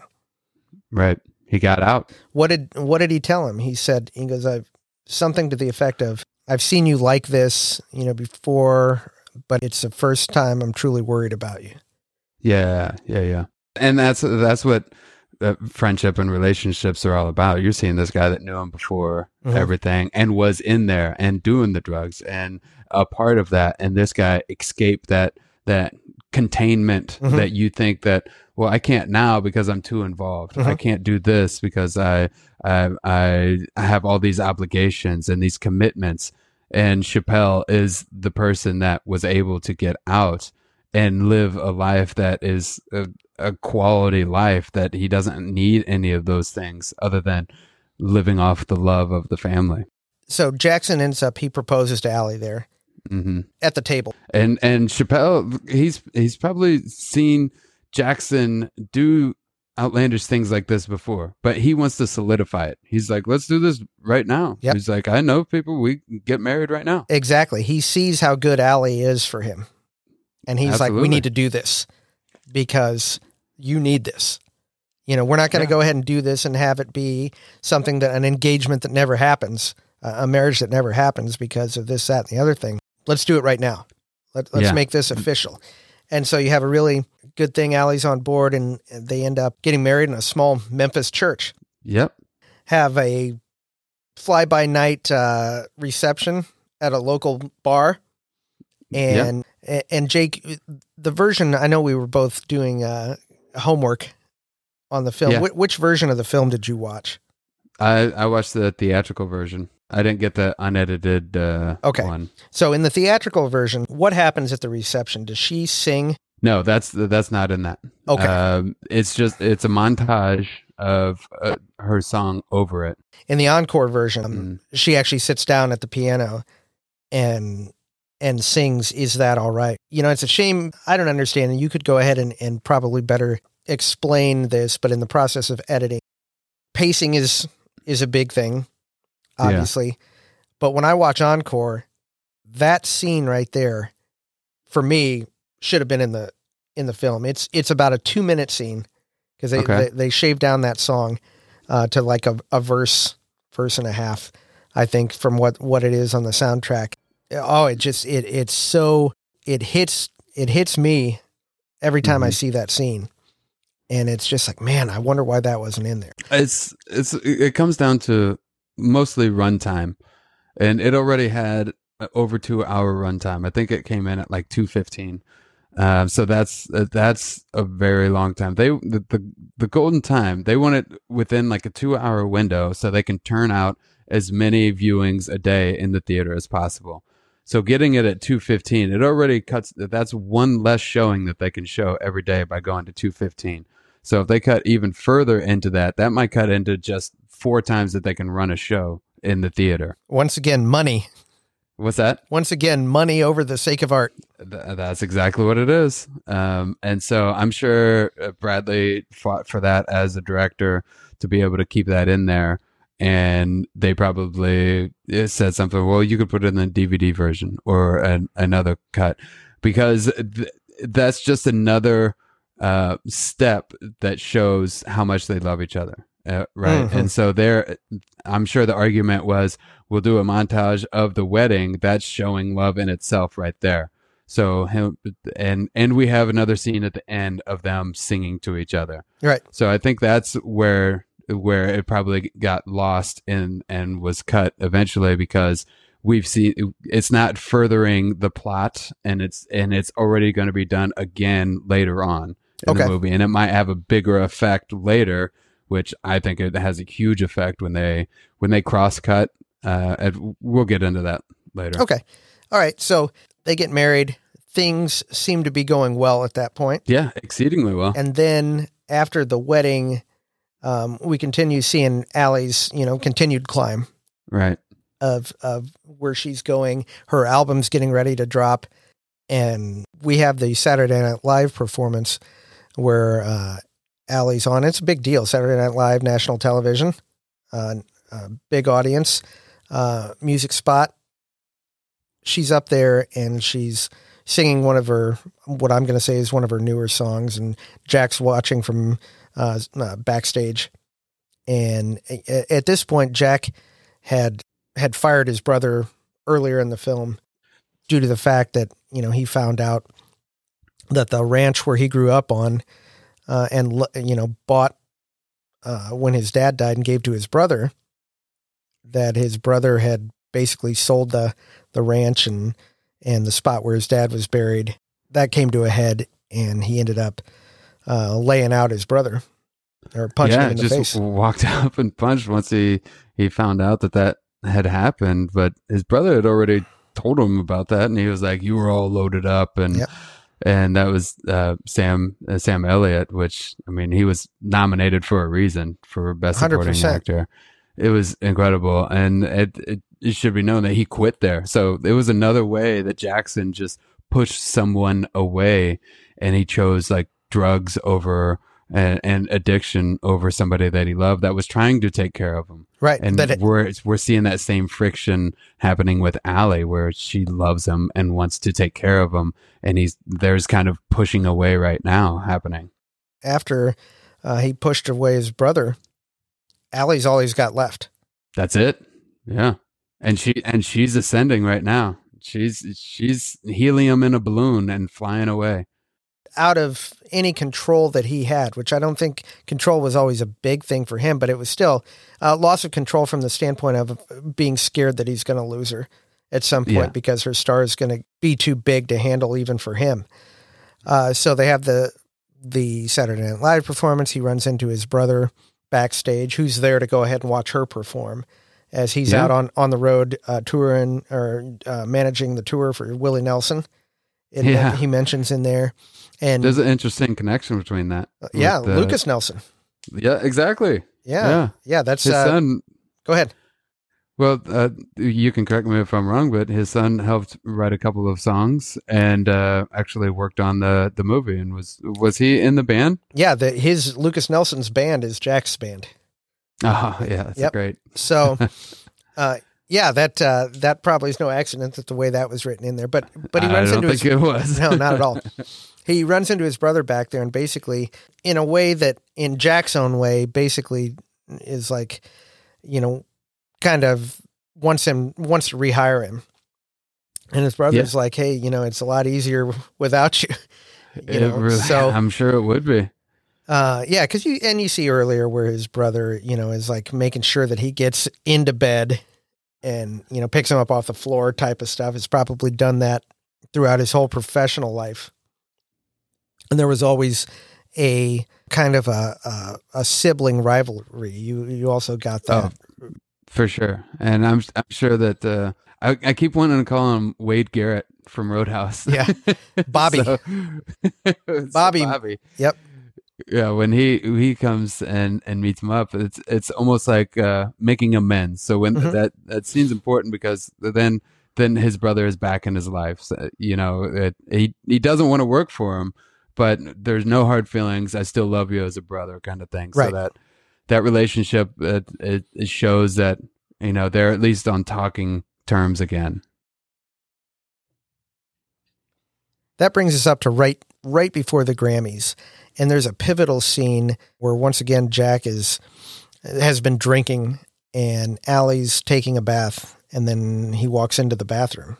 Yeah, it's so uh, he comes into the bathroom and they have a discussion, and this is more of um, him seeing her for who she is and not the I keep saying the glitz and glam, but that's what it is. It's uh, doing her up. It's it's putting her makeup on, putting a costume on, and this this song, her single that comes out and talking about uh, uh, why you coming around with an ass like that. Those are those are words that would never show up on a Jackson Maine song or uh, one of her songs. This is the influence of somebody else to try to get her into a different realm of songwriting and it's not her it's not her soul. Right and it's not what he what he loves about her.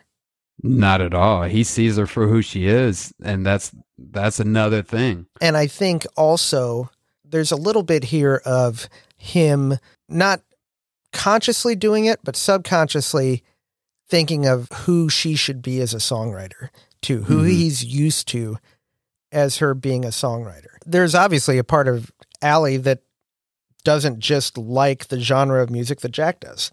Yeah. There's a pop music side to her, and that's what's coming out in that song. To where that's it's true. it's not a Bob Dylan lyric, but at the no. same time, it's a lyric you're going to hear on probably 15 different pop songs at any given time. Something similar. That's, you know, yeah, and, and worse true. these days, right?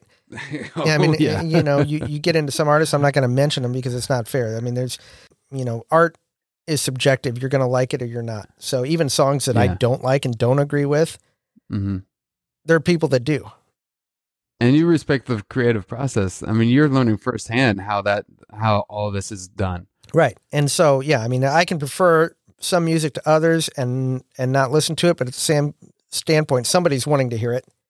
Yeah. And, yeah. somebody it's saying something to somebody, whatever that is. So Jack just he's he's at the point now where he can't really control the type of music. You know, in his mind, it was always going to be his his type of music because that's what served her best.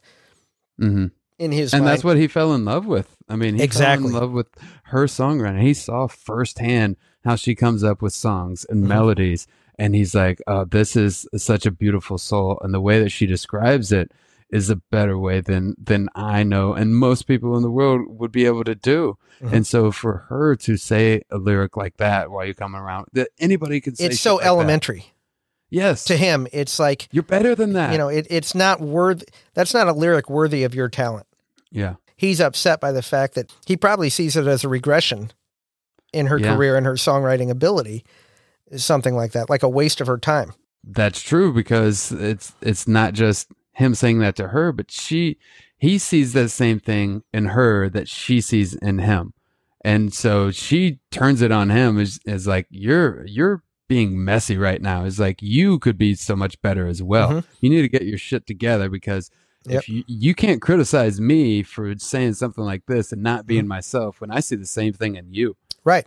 And she tells him, she's, he goes, he brings up that lyric and she's like, yeah, that's my song. You know, she takes offense at yep. it and and rightly so. Yeah, it was something she wants to say. He's already told, always told her that people want to hear what you have to say. Well, at mm-hmm. that point, that's what she had to say, and now he's questioning and, it. And not just her, but uh, critically, it's being. I mean, they're right. up for Grammys, so right. it's not just not just uh, saying something to be popular, but people are loving it. Yeah. So what follows is it's a painful part in the movie because these two you you get how much they love each other. Yeah. And then to go ahead and like, this is your parents arguing when you're a kid to a point to where you just want to disappear into another part of the house. Oh yeah. You know, you I, don't want to be you don't want to hear any of this. It's a raw argument. They go at each other. What they, they perceive and, as each other's flaws. And it's all driven by his alcoholism. His yeah, addiction. And that, and that's what arguments are with people that we love and we are vulnerable to we show them the the nerves we show them the buttons that upset us more than anything and then when we're upset with that person we know exactly where to hit them yep. and that's what he did by calling her ugly Yep. Oh, Something man, he would have never said. never have Yep. said. And that that there was nothing nothing worse he could have said to her.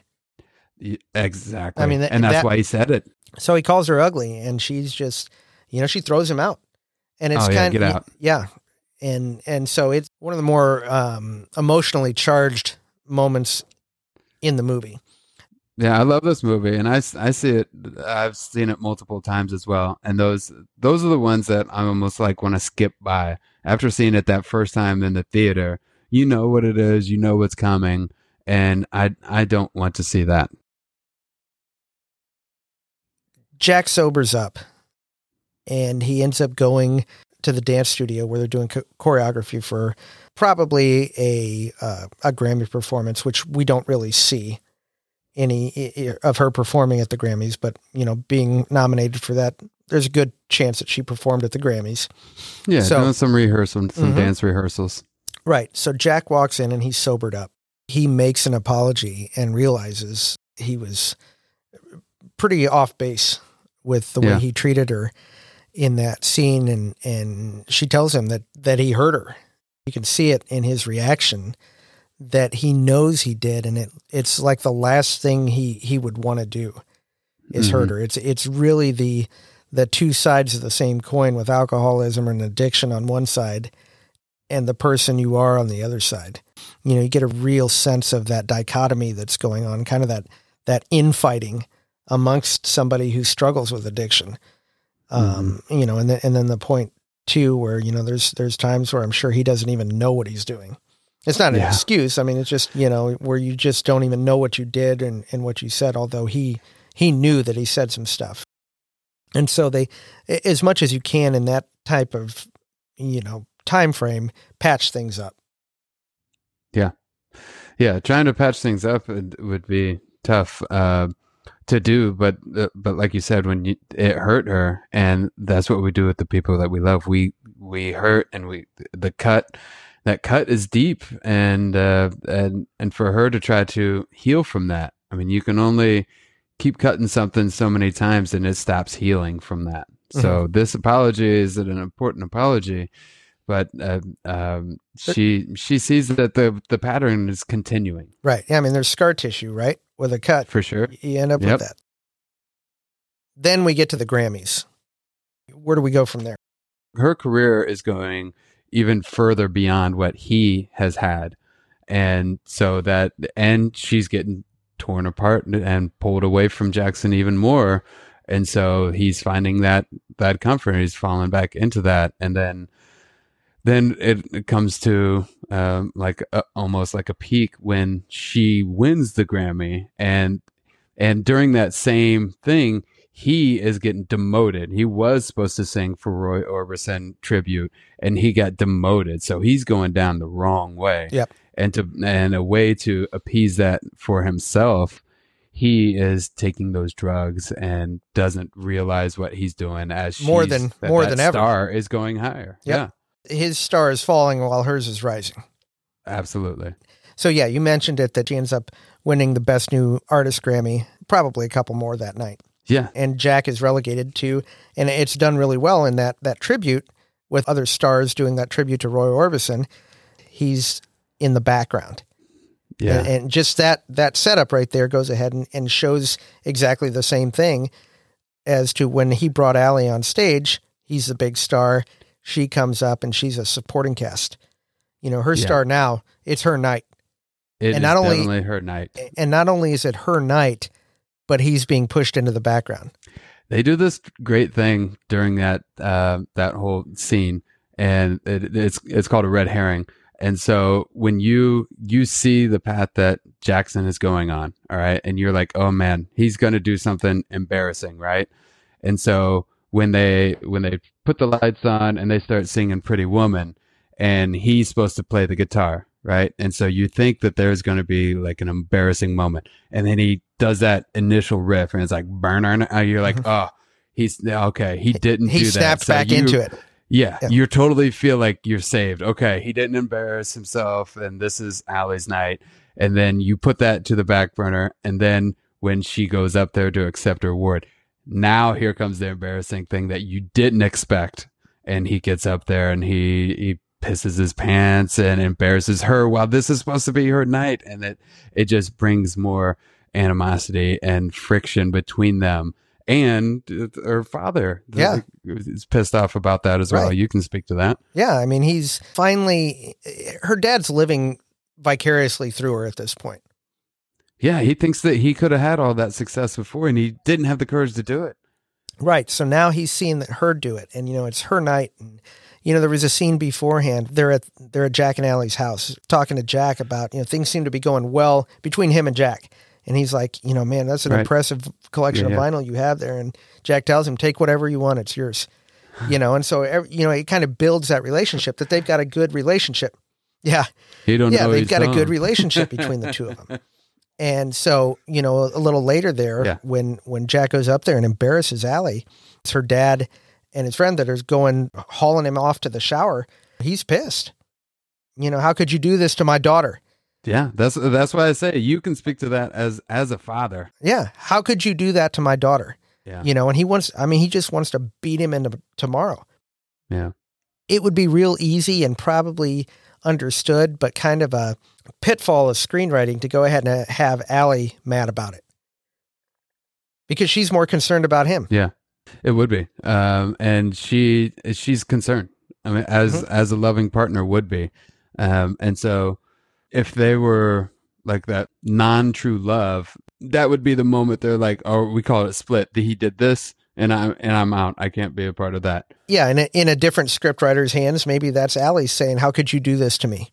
Yes, and that and that shows like singularity. It's it instead of like a couple and a relationship that you're trying to work on something together, and show that would show individualism rather than a, a team and a couple and a relationship. Right, and it's it's dialed up by the fact that that's arguably music's biggest night, But yeah, the biggest night of her life. that's raising the stakes. The stakes are the highest they can be. Right. And that happens and, and she doesn't go ahead and get mad. I mean, she probably there's there's anger in there somewhere, but there's more concern. Concern and frustration. Exactly. So it's after that that you go ahead and, and, and see that Jack that he needs help. Jack goes to rehab and he finally admits that he's got problem, He admits to being an alcoholic and a drug addict. You know, that's as it would be in real life, a real big step for anybody. But it, you know, it feels like you've you've followed this character so far. You know, three quarters of the movie, and it's the only time he's really you know come to grips with it after it's gotten completely out of control.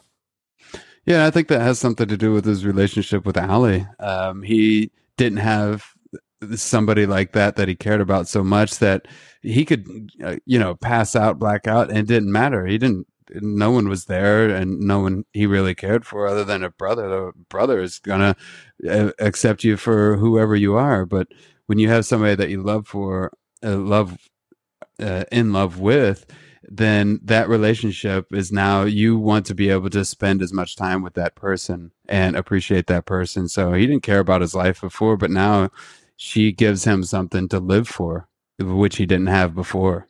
Yeah, agreed. Um, we go ahead and we see her on a visit to the rehab facility, and uh, given context of what you see in the scene, you can place that about halfway through his rehab. Uh, he does make mention of being, you know, going to be home in three weeks, and they have a little conversation. And you know, Ally tells him, she's like, you know, that that is if you're still coming home, and he's like, well, what do you mean? You know, why Yeah. why would I not come home? Why would you say that? And he's not mad. He's just really uh, just wondering where that's coming from. And she tells him, she says, well, you know, when when you met, when we met, you were drinking, and now you're not. So I just want to make sure you still want to come home. I still want to make, you know, basically, do you? I, I still want to make sure that it wasn't the alcohol that made you want to be with me. And those are her insecurities coming back up. that hits home for him and he's like it it stings because she doesn't know she she wants to make sure that that he loves her for for her he breaks down a bit and comments on the fact of some of those fears but also apologizes for what happened at the Grammy Awards and he apologizes to her and to her her dad for for what happens. And she tells him, she says, "It's not your fault. It's okay. It's it's a disease." Yeah, and that says something to uh, the the Jack's character is that he he doesn't want anything with her and him to be hurt, and he is a genuine person, and he's generally loving her, and for for all the right reasons, uh, for who she is, not necessarily for for who she uh, puts the mask on for. Um, and I think that says something about like his loyalty. And he breaks down because he's going through some hard work. This is a hard rehab where you're away from everything. And when she says, if, if you want to come home, it stings him because, well, what am I doing all this for if it's not to be with you? Right. Because I was living my life just fine and I didn't give a shit about my life before that and you come along and so now there is a reason for me to get better so i can have that and enjoy that time with somebody that i love. It's not talked about but you think maybe there's a little bit of eh, maybe she blames herself for some of his drinking? Do you think that maybe and she's worried that maybe the the volatility of their relationship might be too much and maybe a relapse? I don't know. It's not talked about and it does seem to stem more from an insecurity from her standpoint but you know, you just don't know in a in a relationship yeah. like that because um, she's seen uh, the best and worst of him, and and when before you know somebody, you know, how do you know what they were before you met them? Right? Is this just yeah. normal, or is it, or is it, you know, is it part of part of you that's bringing some of this out? It's interesting to think about. I mean, the movie, this film is is very deep on a lot of different levels. Mm-hmm. Right. I mean, Psychologically, yeah, for sure. I mean, it, it does. It, it's, it, there's times like you mentioned before, it, there, it's a tough watch in some spots. Yeah.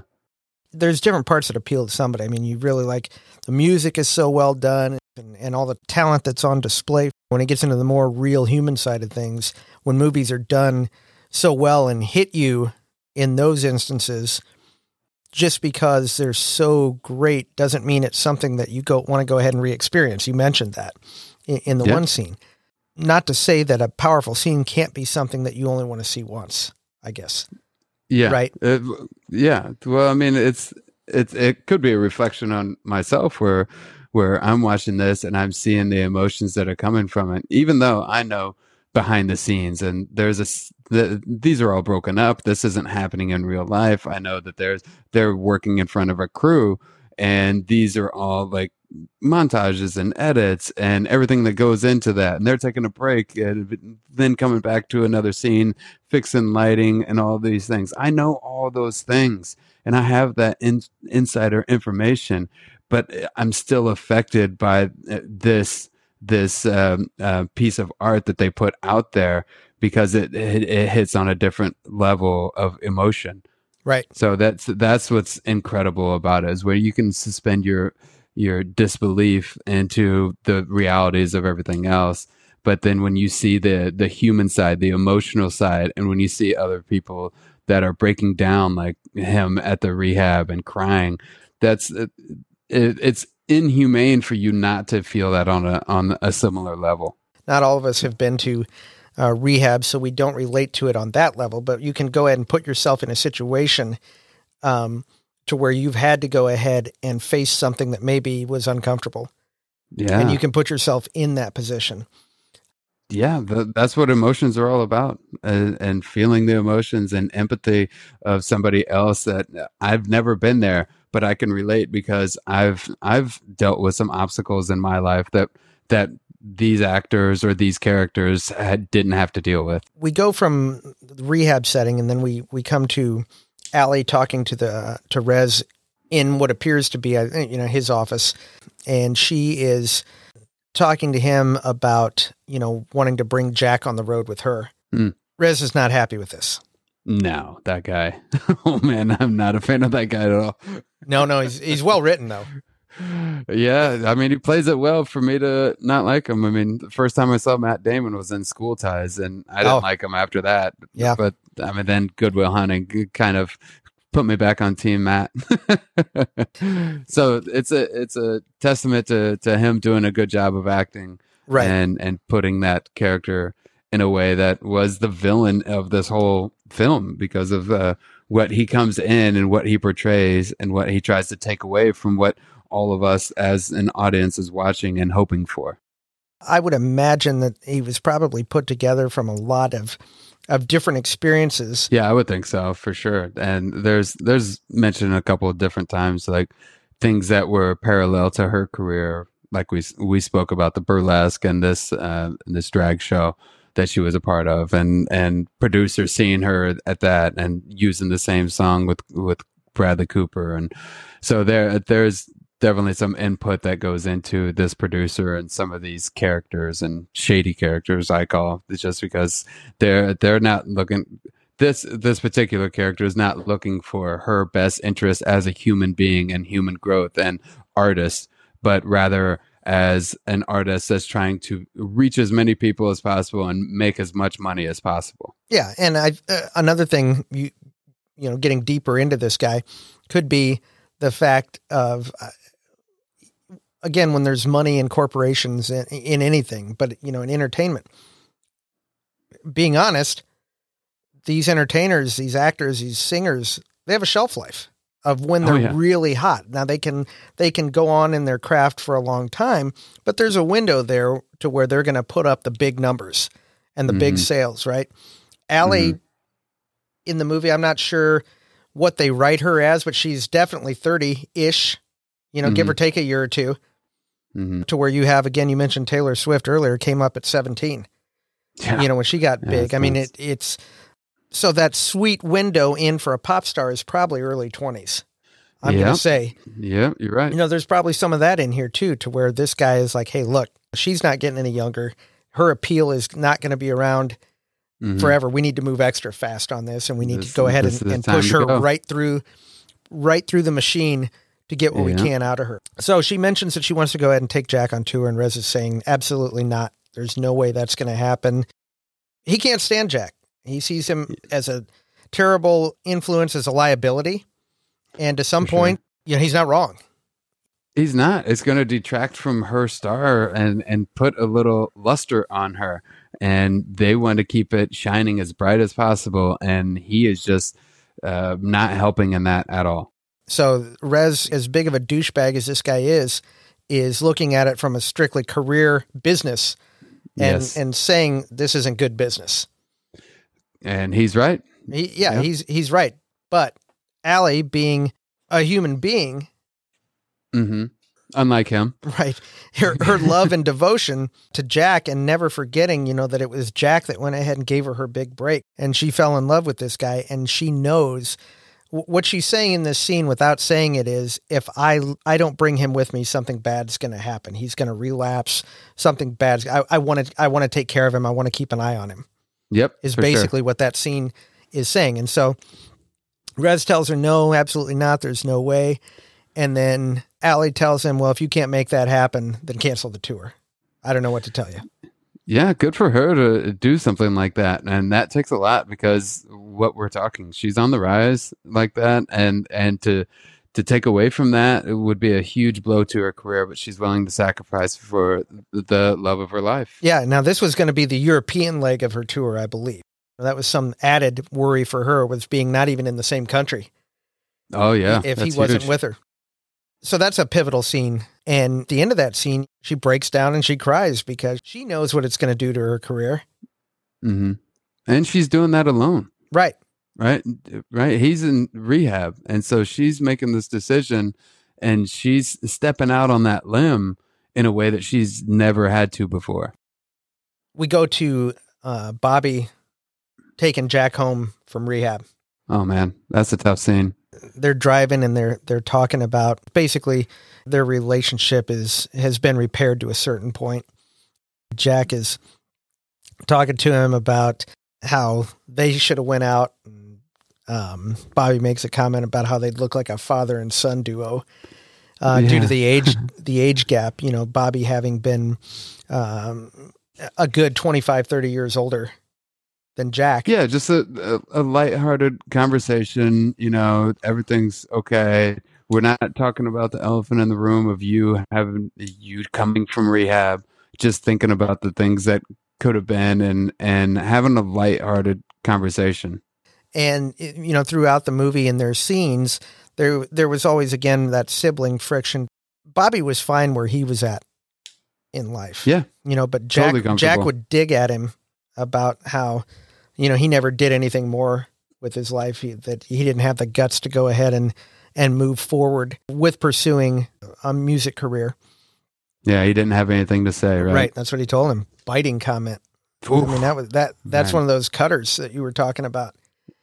man the, the- to the ones that you love right those are the deep ones that you cut the hardest you know the arteries Mhm. of the people that you love and you go for those when you are feeling unloved or hurt Yeah, and and Jack had attributed a lot of this stuff to idolizing his dad, to looking up to his Right. dad. You know, when his dad was a drinker, and that's where his his passion for what he's what he's done in music came from from his dad. And in this scene, as he's getting out of getting out of the truck, he tells Bobby, he tells him, he says, basically all those times I mentioned idolizing dad, it wasn't dad, it was you. Oh such a good Oh moment my God. sam sam doesn't say anything No, that that's the that's another big thing in this see he doesn't need to respond he doesn't say anything he tears up. He, he closes the door and you see him tear up, uh, like like he wouldn't do. Like this Right. is a this is a rugged Wrangler man, you know, a cowboy. he does the meat let commercials. emotions. Uh, yeah, that guy is incredible. Yeah, um, and then to see him just tear up Oh my and god. he doesn't say any words. There's nothing going on other than you seeing him backing up And and, leaving. out of of Bradley's life. Jack, I should say. Yeah, it is. It, again, it's just in the exposition.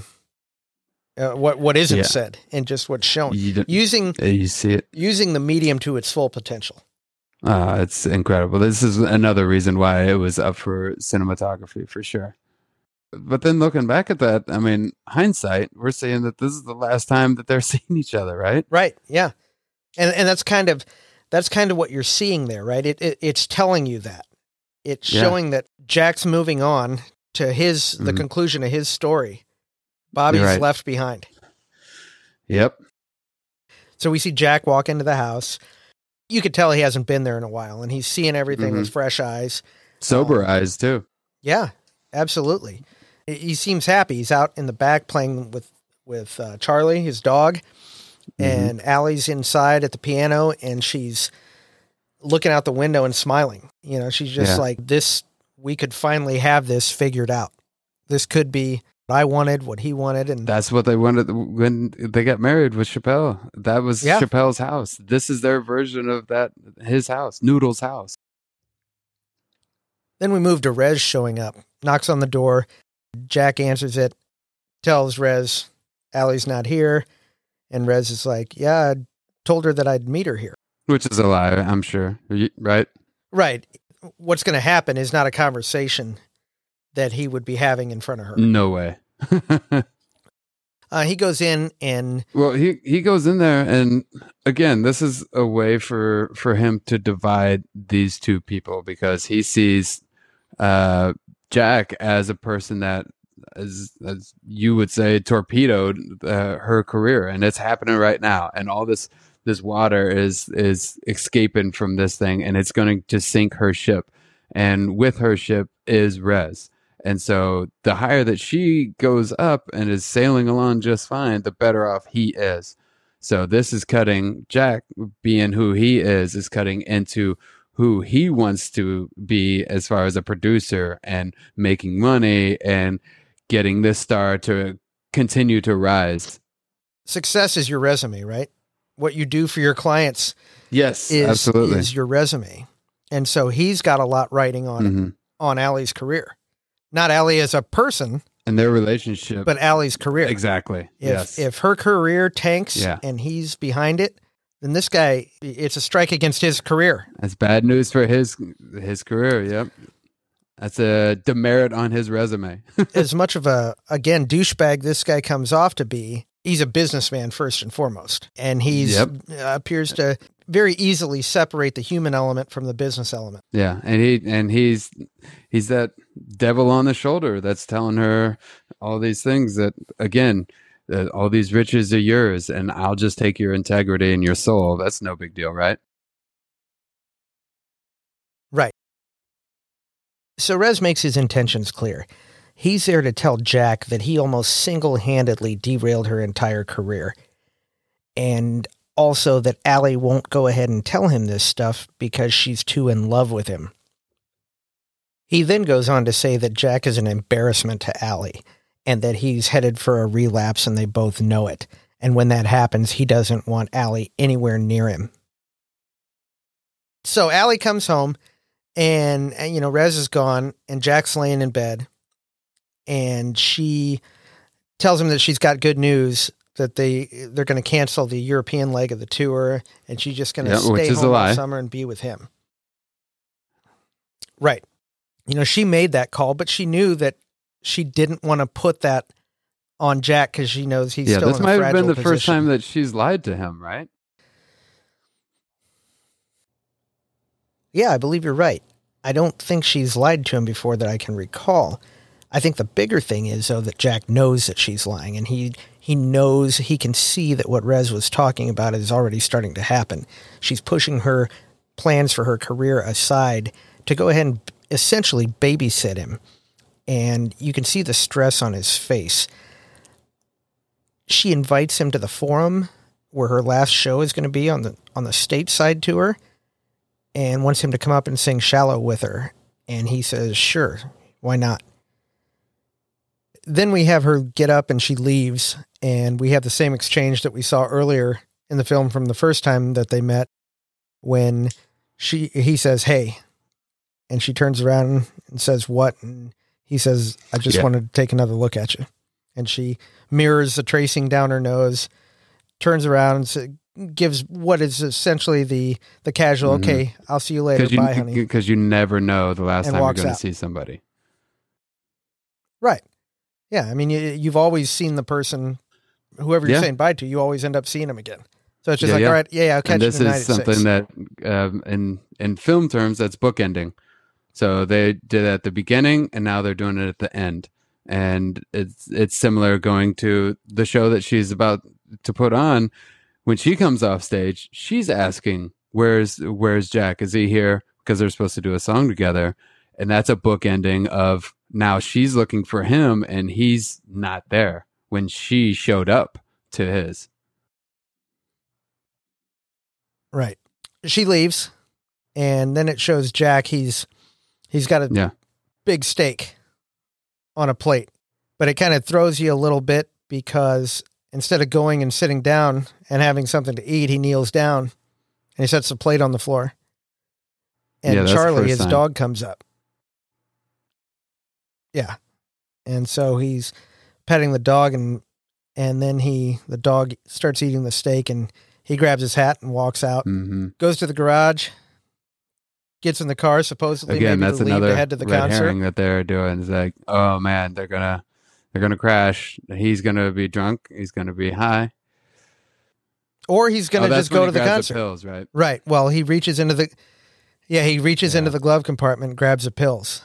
And so then we we switch over to Ally in at least in the Mhm. film at the height of her popularity. She's uh, playing what appears to be a sold out show at the Forum in Los Angeles and has her dancers there and you know they're Mhm. doing a little pre-show prayer and how they're you know she's glad Jack's going to be there with her tonight. Then we cut back to Jack and he's getting out of the truck, but you only see it from Mhm. like the waist down.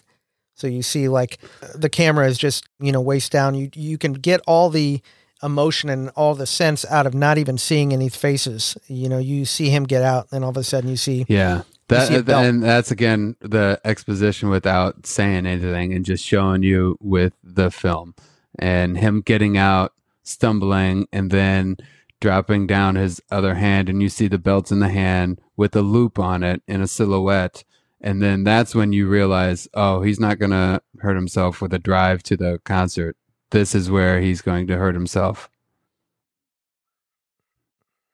and then you Taking have him taking off his hat. Yeah. And standing in the, the open garage door and looking blankly ahead, contemplating, and then takes a deep And breath and it's then still something that we should say. uh, Dude's a handsome man. I mean, with those stunning blue eyes at that moment, and he's using that Mhm. as like there's he sees no escape to help her out, and this this is the No. end of it. yeah, no, this This this, is- is, yep. him helping her out. This is clipping the string You know, on this his is him- balloons, on her balloons. Right. And he you know, in his mind it's the only thing he Yeah. can do to not go ahead and Mhm. be a hindrance to her and what she can be. Which given the choice, she would I feel Yeah. throw her career away Yep. to have him. Yeah. And he knows that. Yeah. And that's why he does it. He's going to Mhm. take I'm no himself out of the her. equation so that she can so she can Yeah. do everything that he knows she can. So, I mean, basically, in this sense, it's the ultimate sacrifice. He Mm. slayed the demon, right? Which the Mhm. demon was inside him. Yep. And it's the only way he could defeat it, at least as you know, as he thought. Cuts back to Ally at the house, and she's going through the they say stages of grief, and she's in the anger stage. She was numb, and then she's in the hallway wrecking all the tour off. posters Yeah. and you can you can tell that you know how much emotion is in there and it, it almost says that she this whole thing that she wanted with the, this this music career and everything was the very cause of everything Mm. that happened hmm to Jack. You know, she wanted all this so much and she's looking at these tour posters and and I'm thinking in my head when she's doing this that she she sees this and it was like if it wasn't for all of this you'd Yeah. still be here. You know, so it's kind of that I I won all this, Yeah, but at what yeah. cost? It's like how far how far do you, You know, push somebody? Right? Right. Well, and they don't have her, you know, smashing dishes in the kitchen or turning over furniture point, or yeah. breaking windows. She's smashing the tour posters. One of the best filmed scenes. Yeah, man. For me, is her Uh, talking to Bobby. Again, these these are tough for me. I mean, I'm it's it's it's tough to admit, but I'm a super emotional dude. So just just seeing Yeah, things me like too. this. I mean, we saw it together and we we're both crying for sure at at this point. Yeah. Um, and so to see to see these moments and uh, like talking to talking to Bobby and and he's he like stops her. He's like, "Don't even think that this is a guilt on you. Don't ever think that way." Right? Right. Yeah. There's only one person to blame, and that's Jack.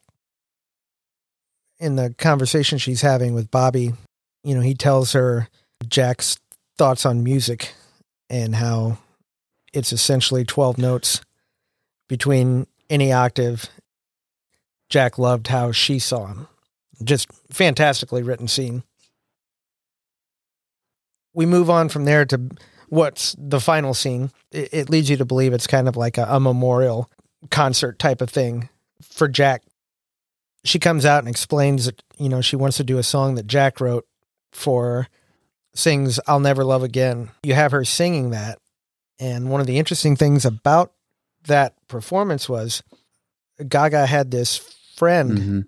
part of her team, uh, first a friend, but a tour manager that had been battling Uh, cancer wow. and passed away from it and actually died on No. that day that they filmed this scene. Yep. So Bradley decided, you know, Yeah. he said, "Hey, you know, we're going to cancel filming for today," Yeah. and she's like, "Nope." And so uh, they filmed that scene. A lot of that emotion coming through there was for her friend that had passed away. You know, I'm sure she wanted to do it as a as a Yeah. remembrance of her friend too, because she talks about it in an interview about that scene. It's a real powerhouse of a song.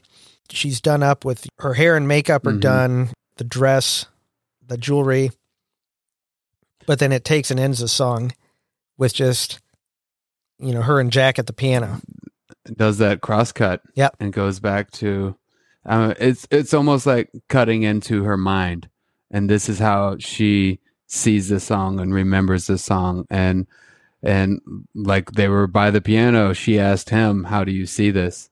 And so she wanted to honor that by by having that is the way that it's intended and should be shot, and that's that's a credit to to either the the editor or uh, Bradley with the direction of being able to cut into that instead of using that scene. So that was fantastic. She's reached the top, and then it shows where it all came from. How it was just Mhm. all it was all music that started it. Sitting right by the piano and making music together.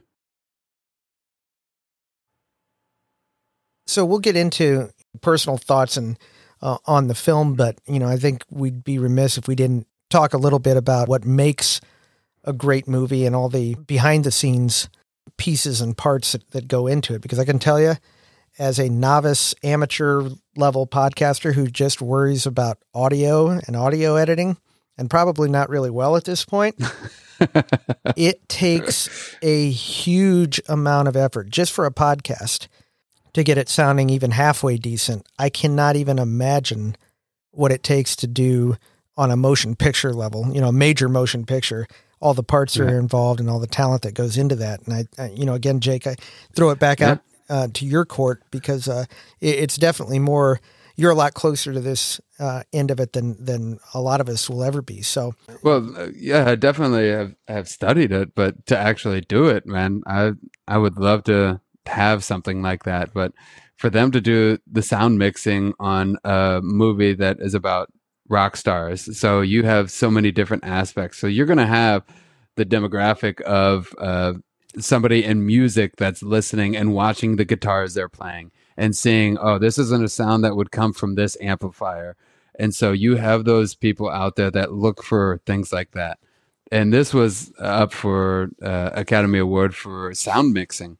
So they they really did that correctly and and paid honor and tribute to the the sound aspect of it. They really spent a lot of time on that. And you knowing from just doing the podcast that you've done so far how much time and effort goes into that. So that's just one aspect. And then to get a cinematography nod for so they're doing all the aspects right. It was nominated for eight different Academy Awards, and that and it won for best song, which was for uh, uh, "Shallow," and that's one of the things that this this story has been remade over and over again because it continues to be uh, well liked from fans perspective but also critics perspective as well. The first one in 1937 it was up for eight academy awards as well. And then in uh, i think it was 54 with the, the judy garland one that was a that was a musical and it had six nominations.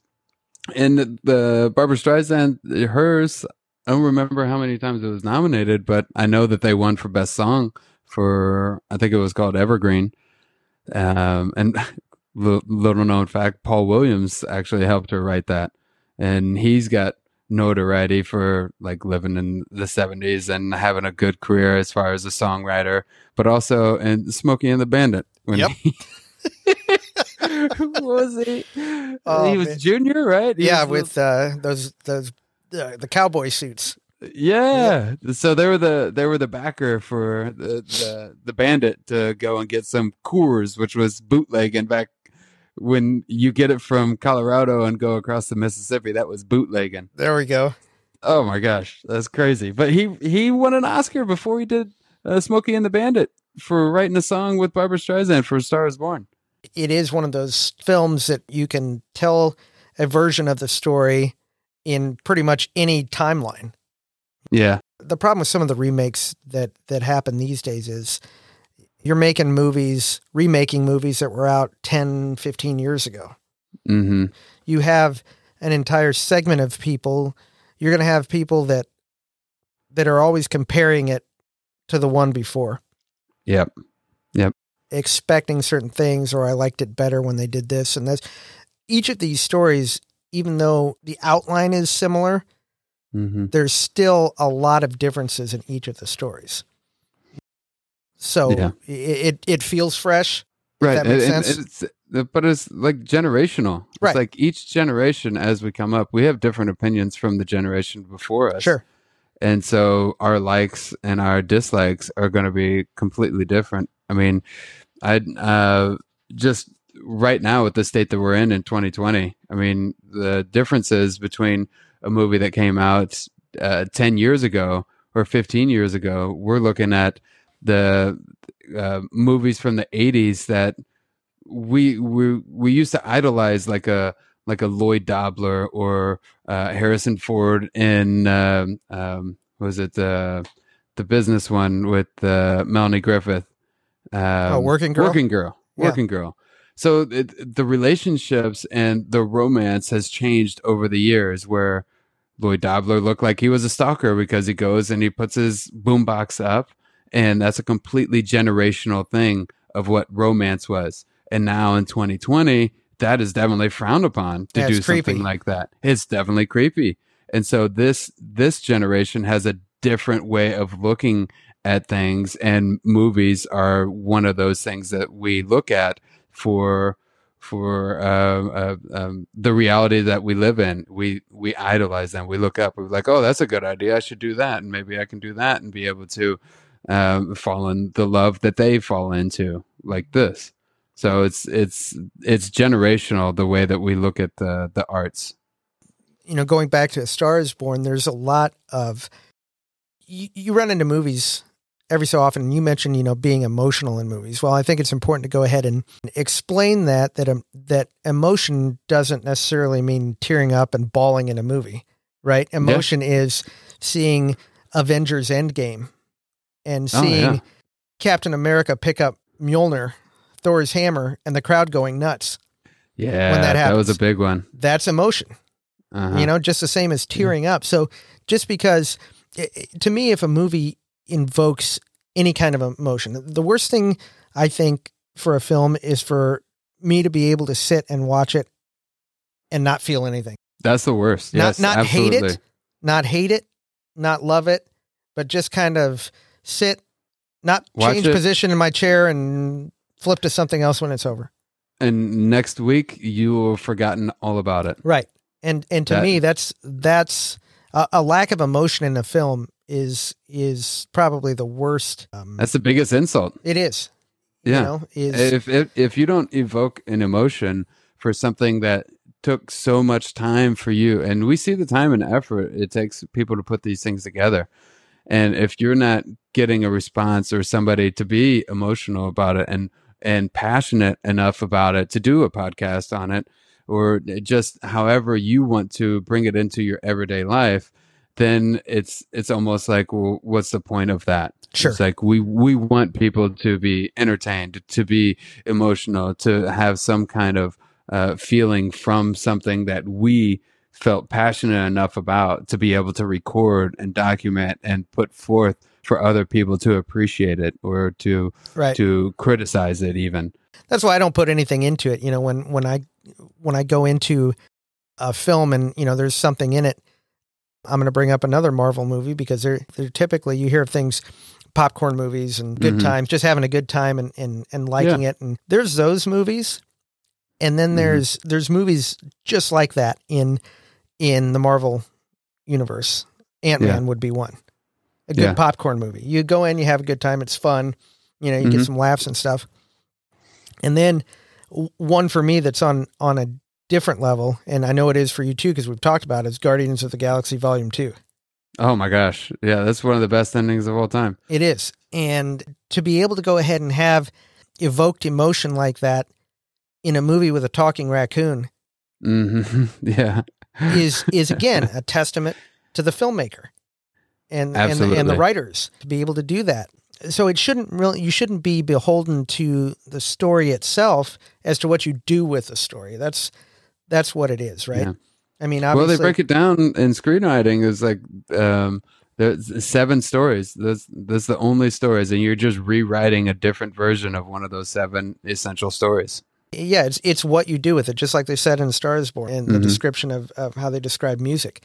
When I watch A Star is Born, and there's there's movies you watch that you watch again and again hmm and again. This is one of those that you know. I mean, obviously, on a, if I'm in a fantastic mood on a Friday night, I'm probably not throwing A Star is Born in. But you know, i was just going to ask you what what caused you to want to put this on You what know- emotions there's everybody likes. I mentioned it before in the podcast before an an underdog story, right?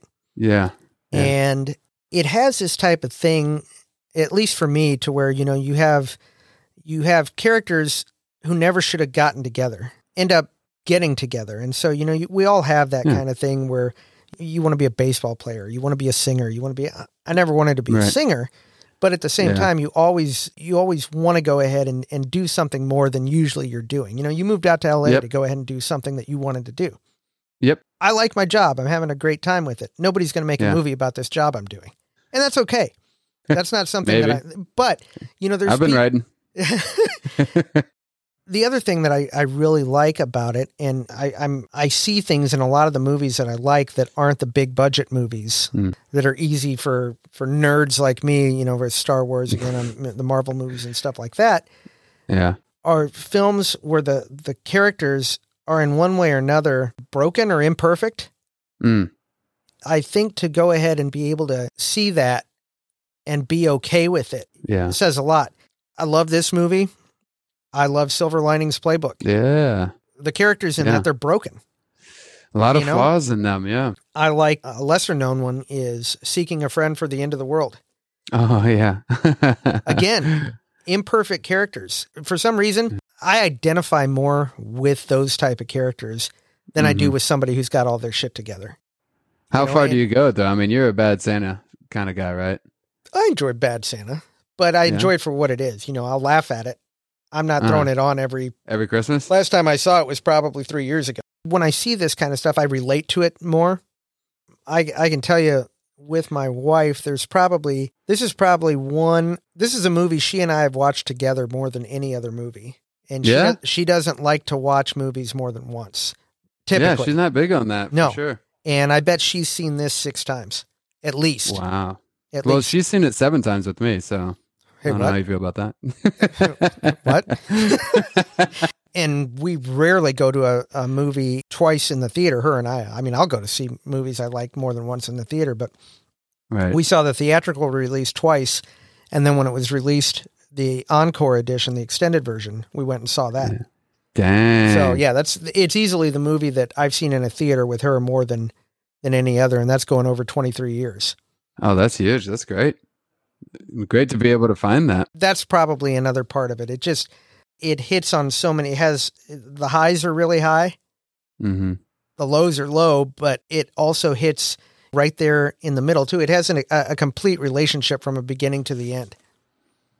Yeah. Um, and that's, uh, and that's something that you guys can pick out as a couple where you can see other couples that are flawed and you can also see how it's, it's when you see those extremes that they're doing and somebody committing suicide, uh, you can see where, where they went wrong and you can, you can, tell that and you can be able to make those adjustments and you can learn from other flawed people's mistakes. hmm And so that's got to help your relationship and be strong. And like you said, it's lasted 23 years and it'll keep, it'll definitely keep going.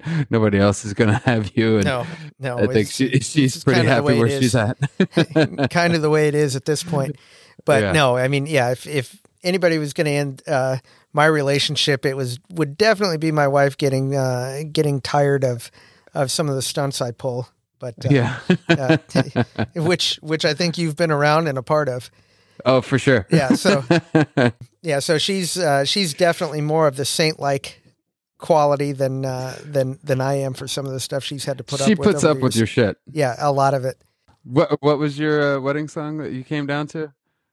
Oh, it was uh, the throne room entrance from uh, the end of Star Wars. So yeah, she put up with that Yeah. and and various other things over the years. But yeah, this this movie is just one of those things. I don't know for whatever reason it it hit on the right notes with us. And I remember, you know, when I saw the trailer for it. Usually, I'm a trailer guy that likes the adventure action movies. I think those are my favorite trailers. Yeah. You know, but I remember seeing this one. I'm like, this looks fantastic. Yeah. Like I said, I watched a whole documentary to to just have some backstory to go and watch this because I didn't know enough about Lady Gaga when I saw the trailer. Mhm. And I was like, "Oh, this looks really good. I want to find out." Cuz I didn't know that was Lady Gaga until it showed me at the end Bradley Cooper, Lady Gaga, and I was like, "Oh, that doesn't look like her at all." No, I know. That's- I know. Yeah, I mean, and that's that's a mark of of a great actor. Yeah. to where you can. I mean, that that's got to be the biggest compliment. I had no idea it was that person. I didn't. Yeah, she would probably love to hear that. So hopefully, I'll be able to tell her firsthand. Yeah. Well, if you see her in Malibu, tell her I say hi. that won't be the first thing I say. By the way, Damn it! Don't sorry. Forget, don't forget your friends. I will in that case. But then, if there's a second opportunity, I'll bring you up. Well, I appreciate that, and and put in a plug for the podcast. We'd love an interview Oh. because I'm sure she hasn't been asked a million times before, and I'm sure she loves doing interviews. I'm sure she loves all that. This has been the film reel.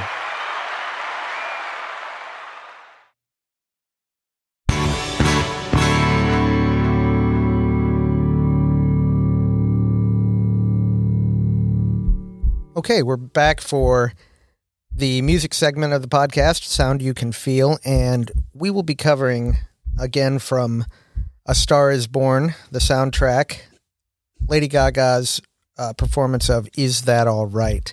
Uh, this song in the theatrical release was at the end of the film, I believe, Jake, Yeah, um, it it came on in the credits during the Um, credits.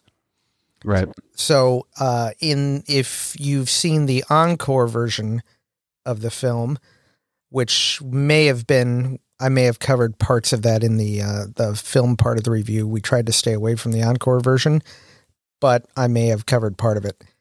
In that version, it actually takes place during what would be the reception, uh, the wedding reception, where she performs it live. And I believe if you look up the song on uh, Vevo, the actual music video version is taken from that as well.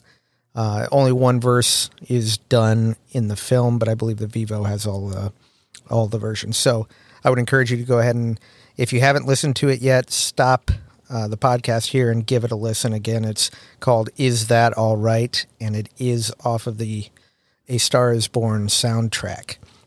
Yeah, Yeah. I'd watch. I would definitely watch it there and and see that first verse, and um, that'll put a little context with it as well. Because just listening to the song uh, might might not be the same feeling as if you're in, with the characters as we've been through this whole movie, and to see them and the reactions that they have. Because I I, I just experienced that where I'm watching the encore, and I said to you, I'm like, Matt, why am I getting emotional about this? I didn't. I mean, we're talking about the movie and we're seeing the song and we're looking at the lyrics, but when she belts that part out that I want you, it's just, it just gets you uh, soups of mosh. Right. No, I, I agree. Um, and, and that's a testament to the performances in the movie. You know, you have the writing, which is equally important, but if you don't have people that are convincing in their roles, and more Mhm. importantly, in a film like this, have chemistry, Oh, for sure. then it's it's a difficult sell. But yeah, I mean, looking through uh, the song uh, lyrics, you know, you can just see, and they make so much more sense in the context of the film, as you as you mentioned. Absolutely. Um, we talked in the in the film discussion that we had about how you have one person who's super famous, and at a point in the film, you can tell that you know maybe you know he would maybe give all that up to go ahead and just have a simple life at that point. oh, yeah. There's no doubt about it. He would. Reading through the lyrics, it's it's so well done, lyric wise, in the way it ties in with the characters. Right? It really you really believe that it is something that Ally would write. Yeah. You know? And that's the great thing about it. Uh, the lyrics are, are simple enough and generalized enough that you would believe that she would write this about meeting him and and how that relationship would swell.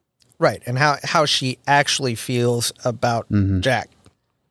So, for instance, um, i i it's basically a, song. and It's a it's a short song, but it's about life starting out. It mentions uh, life is so simple: a little boy, a little girl. So it starts out. I take it as hinting, not hinting, but going ahead and and seeing her and Jack as children separately when they're when they're young. That's where the song starts. It jumps up to after they've met. Um, it felt like summer when I kissed you in the rain, and I know your story, but tell me again. Which leads into the next verse that says, Nothing you say wouldn't interest me. All of your words are like poems to me. I would be honored if you would take me as I am.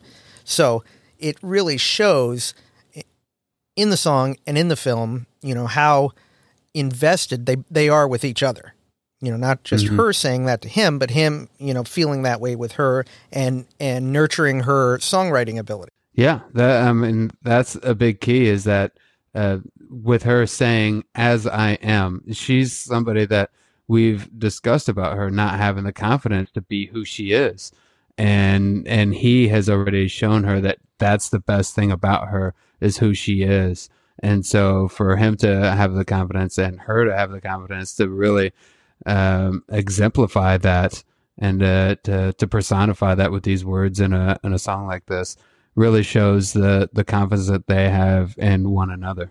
Uh, it moves into the hook. I want you to look right in my eyes to tell me you love me, to be by my side. I want you at the end of my life. I want to see your face when I fall with grace. At the moment I die, is that all right? Rude, you're getting my knees uh, buckled right now. I mean, Well- looking at me and reading these words. Uh, married I mean, guy here, so and this will be. I can't help but fall. well. I'm, I'm again a testament to the songwriting. It's not me. It's you know I I can't be blamed for what happens. You know I'm sure Colleen would understand. Uh, it's it's that kind of song. um, yeah, it, and then it goes right into you know that that hook is really a a, a wedding mhm. type of thing. You know, I, I want to love you forever. A- And in the encore version, she she introduces it. And I think on the soundtrack, it it goes at uh, she opens a soundtrack with that as well. And the hook is really, I mean, it really spells out that it's a wedding. Uh, you know, it just feels like a wedding song. We move into more of the uh, type of lyrics that say, uh, well, I'll just read it. Uh, I hope you're Yeah. still with me when I'm not quite myself and I pray that you'll lift me when you know I need help. So, uh, again, it's really reflective to me of marital vows, and in sickness and in health type of thing. That's that's the kind of feeling I get from from that phrase. Yeah, this is looking like decades down the line. This is a forever thing, and when you're you're old and helpless and need somebody uh, to help you, that's that's who you want to be there for you is the love of your life. Things aren't always easy in a relationship, and it's those times when when people aren't acting like themselves, when you know they have tough times and they snap at you, and uh, you know whatnot. I think you know a lot in my own marriage and and relationship. You know, there's been times over the 23 years that it hasn't been easy, and I think anybody who's been in a relationship doesn't have to be a marriage, but any relationship, there are tough times. You know, at the beginning, everybody's on their best behavior. Everybody uh, puts up with a little more. You know, over the years, things start to, you know, they just have tough times, and they need they need their significant other to go ahead and and help them every now and then. So I think that's where that's going. And as you mentioned, that's a slow burn through the years. Yeah, yeah, it's kind of like that. Uh, I think there's a, a saying or a meme that says that if you can accept me at my worst time, you don't deserve me at my best time. Yeah, Right. exactly. And then it moves on to kind of a another look at the relationship up to the, a certain point after a certain amount of time. It's a warm celebration of all of our years.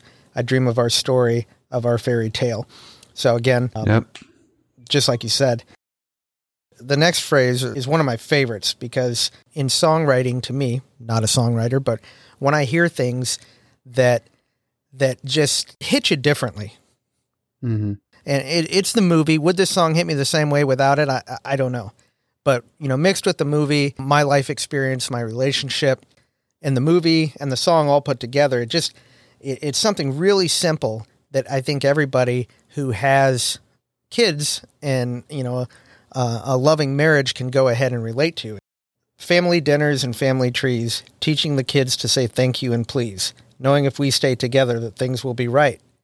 And it's just that simple that simple paragraph it's all in what you relate to and that for me it, it just it relates uh, to me and it in the movie it goes back to what what you really hammered home that i mentioned it earlier again in this segment that at, at the end of the day it's just two people who are in love with other with each other and it's not all about all the glamour or the the the stardom that they've both a- achieved at this point Right. you know it's something anybody would want Yeah, it's it's just like how the foundation of a family is built, and you want to to like they said. I mean, that simple line that I think you're referring to is the the kids to say thank you and please. Just the respect um, that you try to pass on to your to your kids without having to uh, really be uh, a, a, dictator to them, but for them to want to be respectful, and right. and that's just like so far down the line that you want to be with somebody that you love always and forever, right? and and want to go ahead and pass things on to your kids, and it's a simple thing. You it know, is. just just it's, doing that. It's not. Um, you know, I want to be with you for the rest of my life so we can buy expensive cars that we can afford because we're rich and famous. Right. you know, that would be that that take a different tone. That seems more complex. It does. It does. but uh, this way, it's relatable to a lot of people watching the film and following, you know, the the journey and the story. And then we go into the hook again to end it, uh, ending with "Is that all right?" So, uh, for me, yeah, I kind of explained it in this segment what it what it means to me, and you know, when you have trials and and tribulations in, in a relationship, and you have kids, and it just it just really speaks to me on on kind of that level. And like I said, the movie only really uh, amplified it because I was really invested in the story and the characters.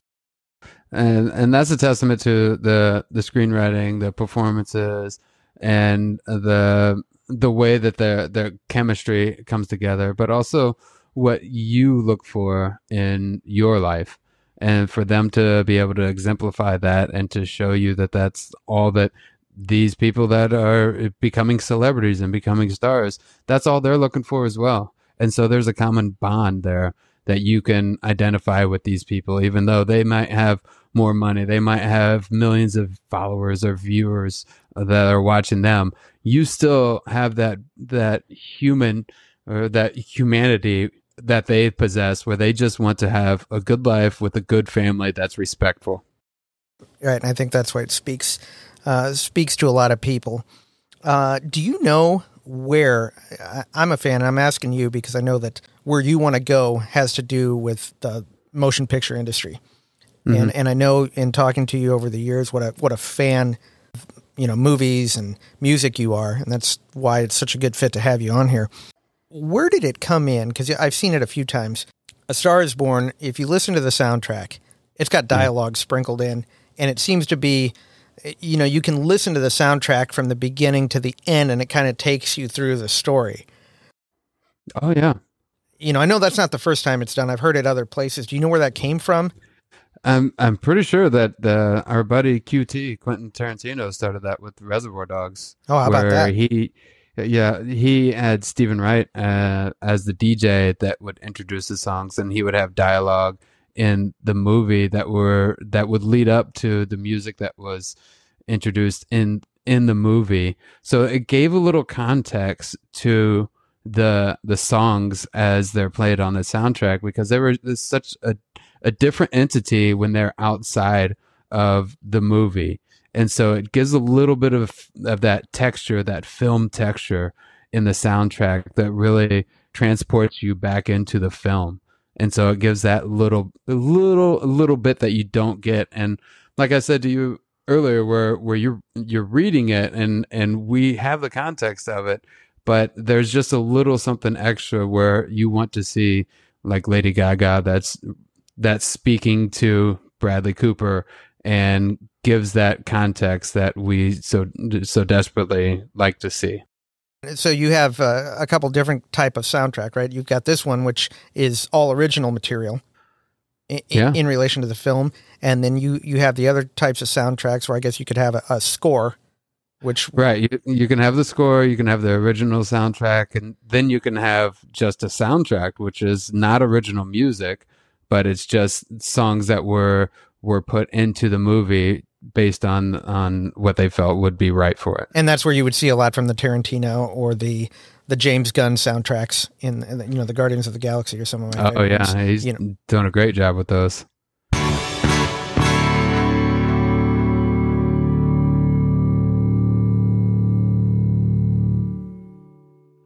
Jake, I want to go ahead and thank you for uh, jumping on the podcast. I really appreciate it. You're knowledge is a unique perspective that, again, back here in the Midwest, is tough to get a hold of from somebody who's a lot closer to things than than uh, we are out here. But yet, you've got the Midwest background that that helps, so you understand it. You haven't gotten too big yet. No, so. not no, not quite. Just in the waistband. Nice. But, uh, yeah, I think we all have. Yeah, the the COVID nineteen pounder is yeah. what I think they're calling it. so yeah, it's it's been my pleasure to be a part of this, and it's always great talking to you when it comes to any kind of movies or just uh, just talking talking whatever we want to talk about. So I appreciate it. Yeah, well, I hope I hope that uh, that you'll be up for jumping back on when later on down the episode list here. Oh yeah, absolutely. You got my number. All right, Jake. I appreciate it. Thank you very much. No problem, man. I'll talk to you soon. Well, I think that does it for a marathon episode of This Won't Teach You Anything. Thank you for listening. You can follow and interact with the show on Twitter at This Won't Teach, Instagram, This underscore won't underscore teach underscore you underscore anything, no apostrophes. Email, This Won't Teach at gmail.com. Facebook, at This Won't Teach. Again, no apostrophes on any of those addresses. Again, I'd like to thank Jake Geringer for jumping on and spending a bunch of time with me this week talking A Star is Born. And I'd also like to thank my family, my wife, and my kids for putting up with the fact they haven't seen me much this week due to my heavy editing on this uh, ill advised length of a podcast. Again, I want to thank all of you as well who have tuned in and listened, and we'll see you next time on This Won't Teach You Anything.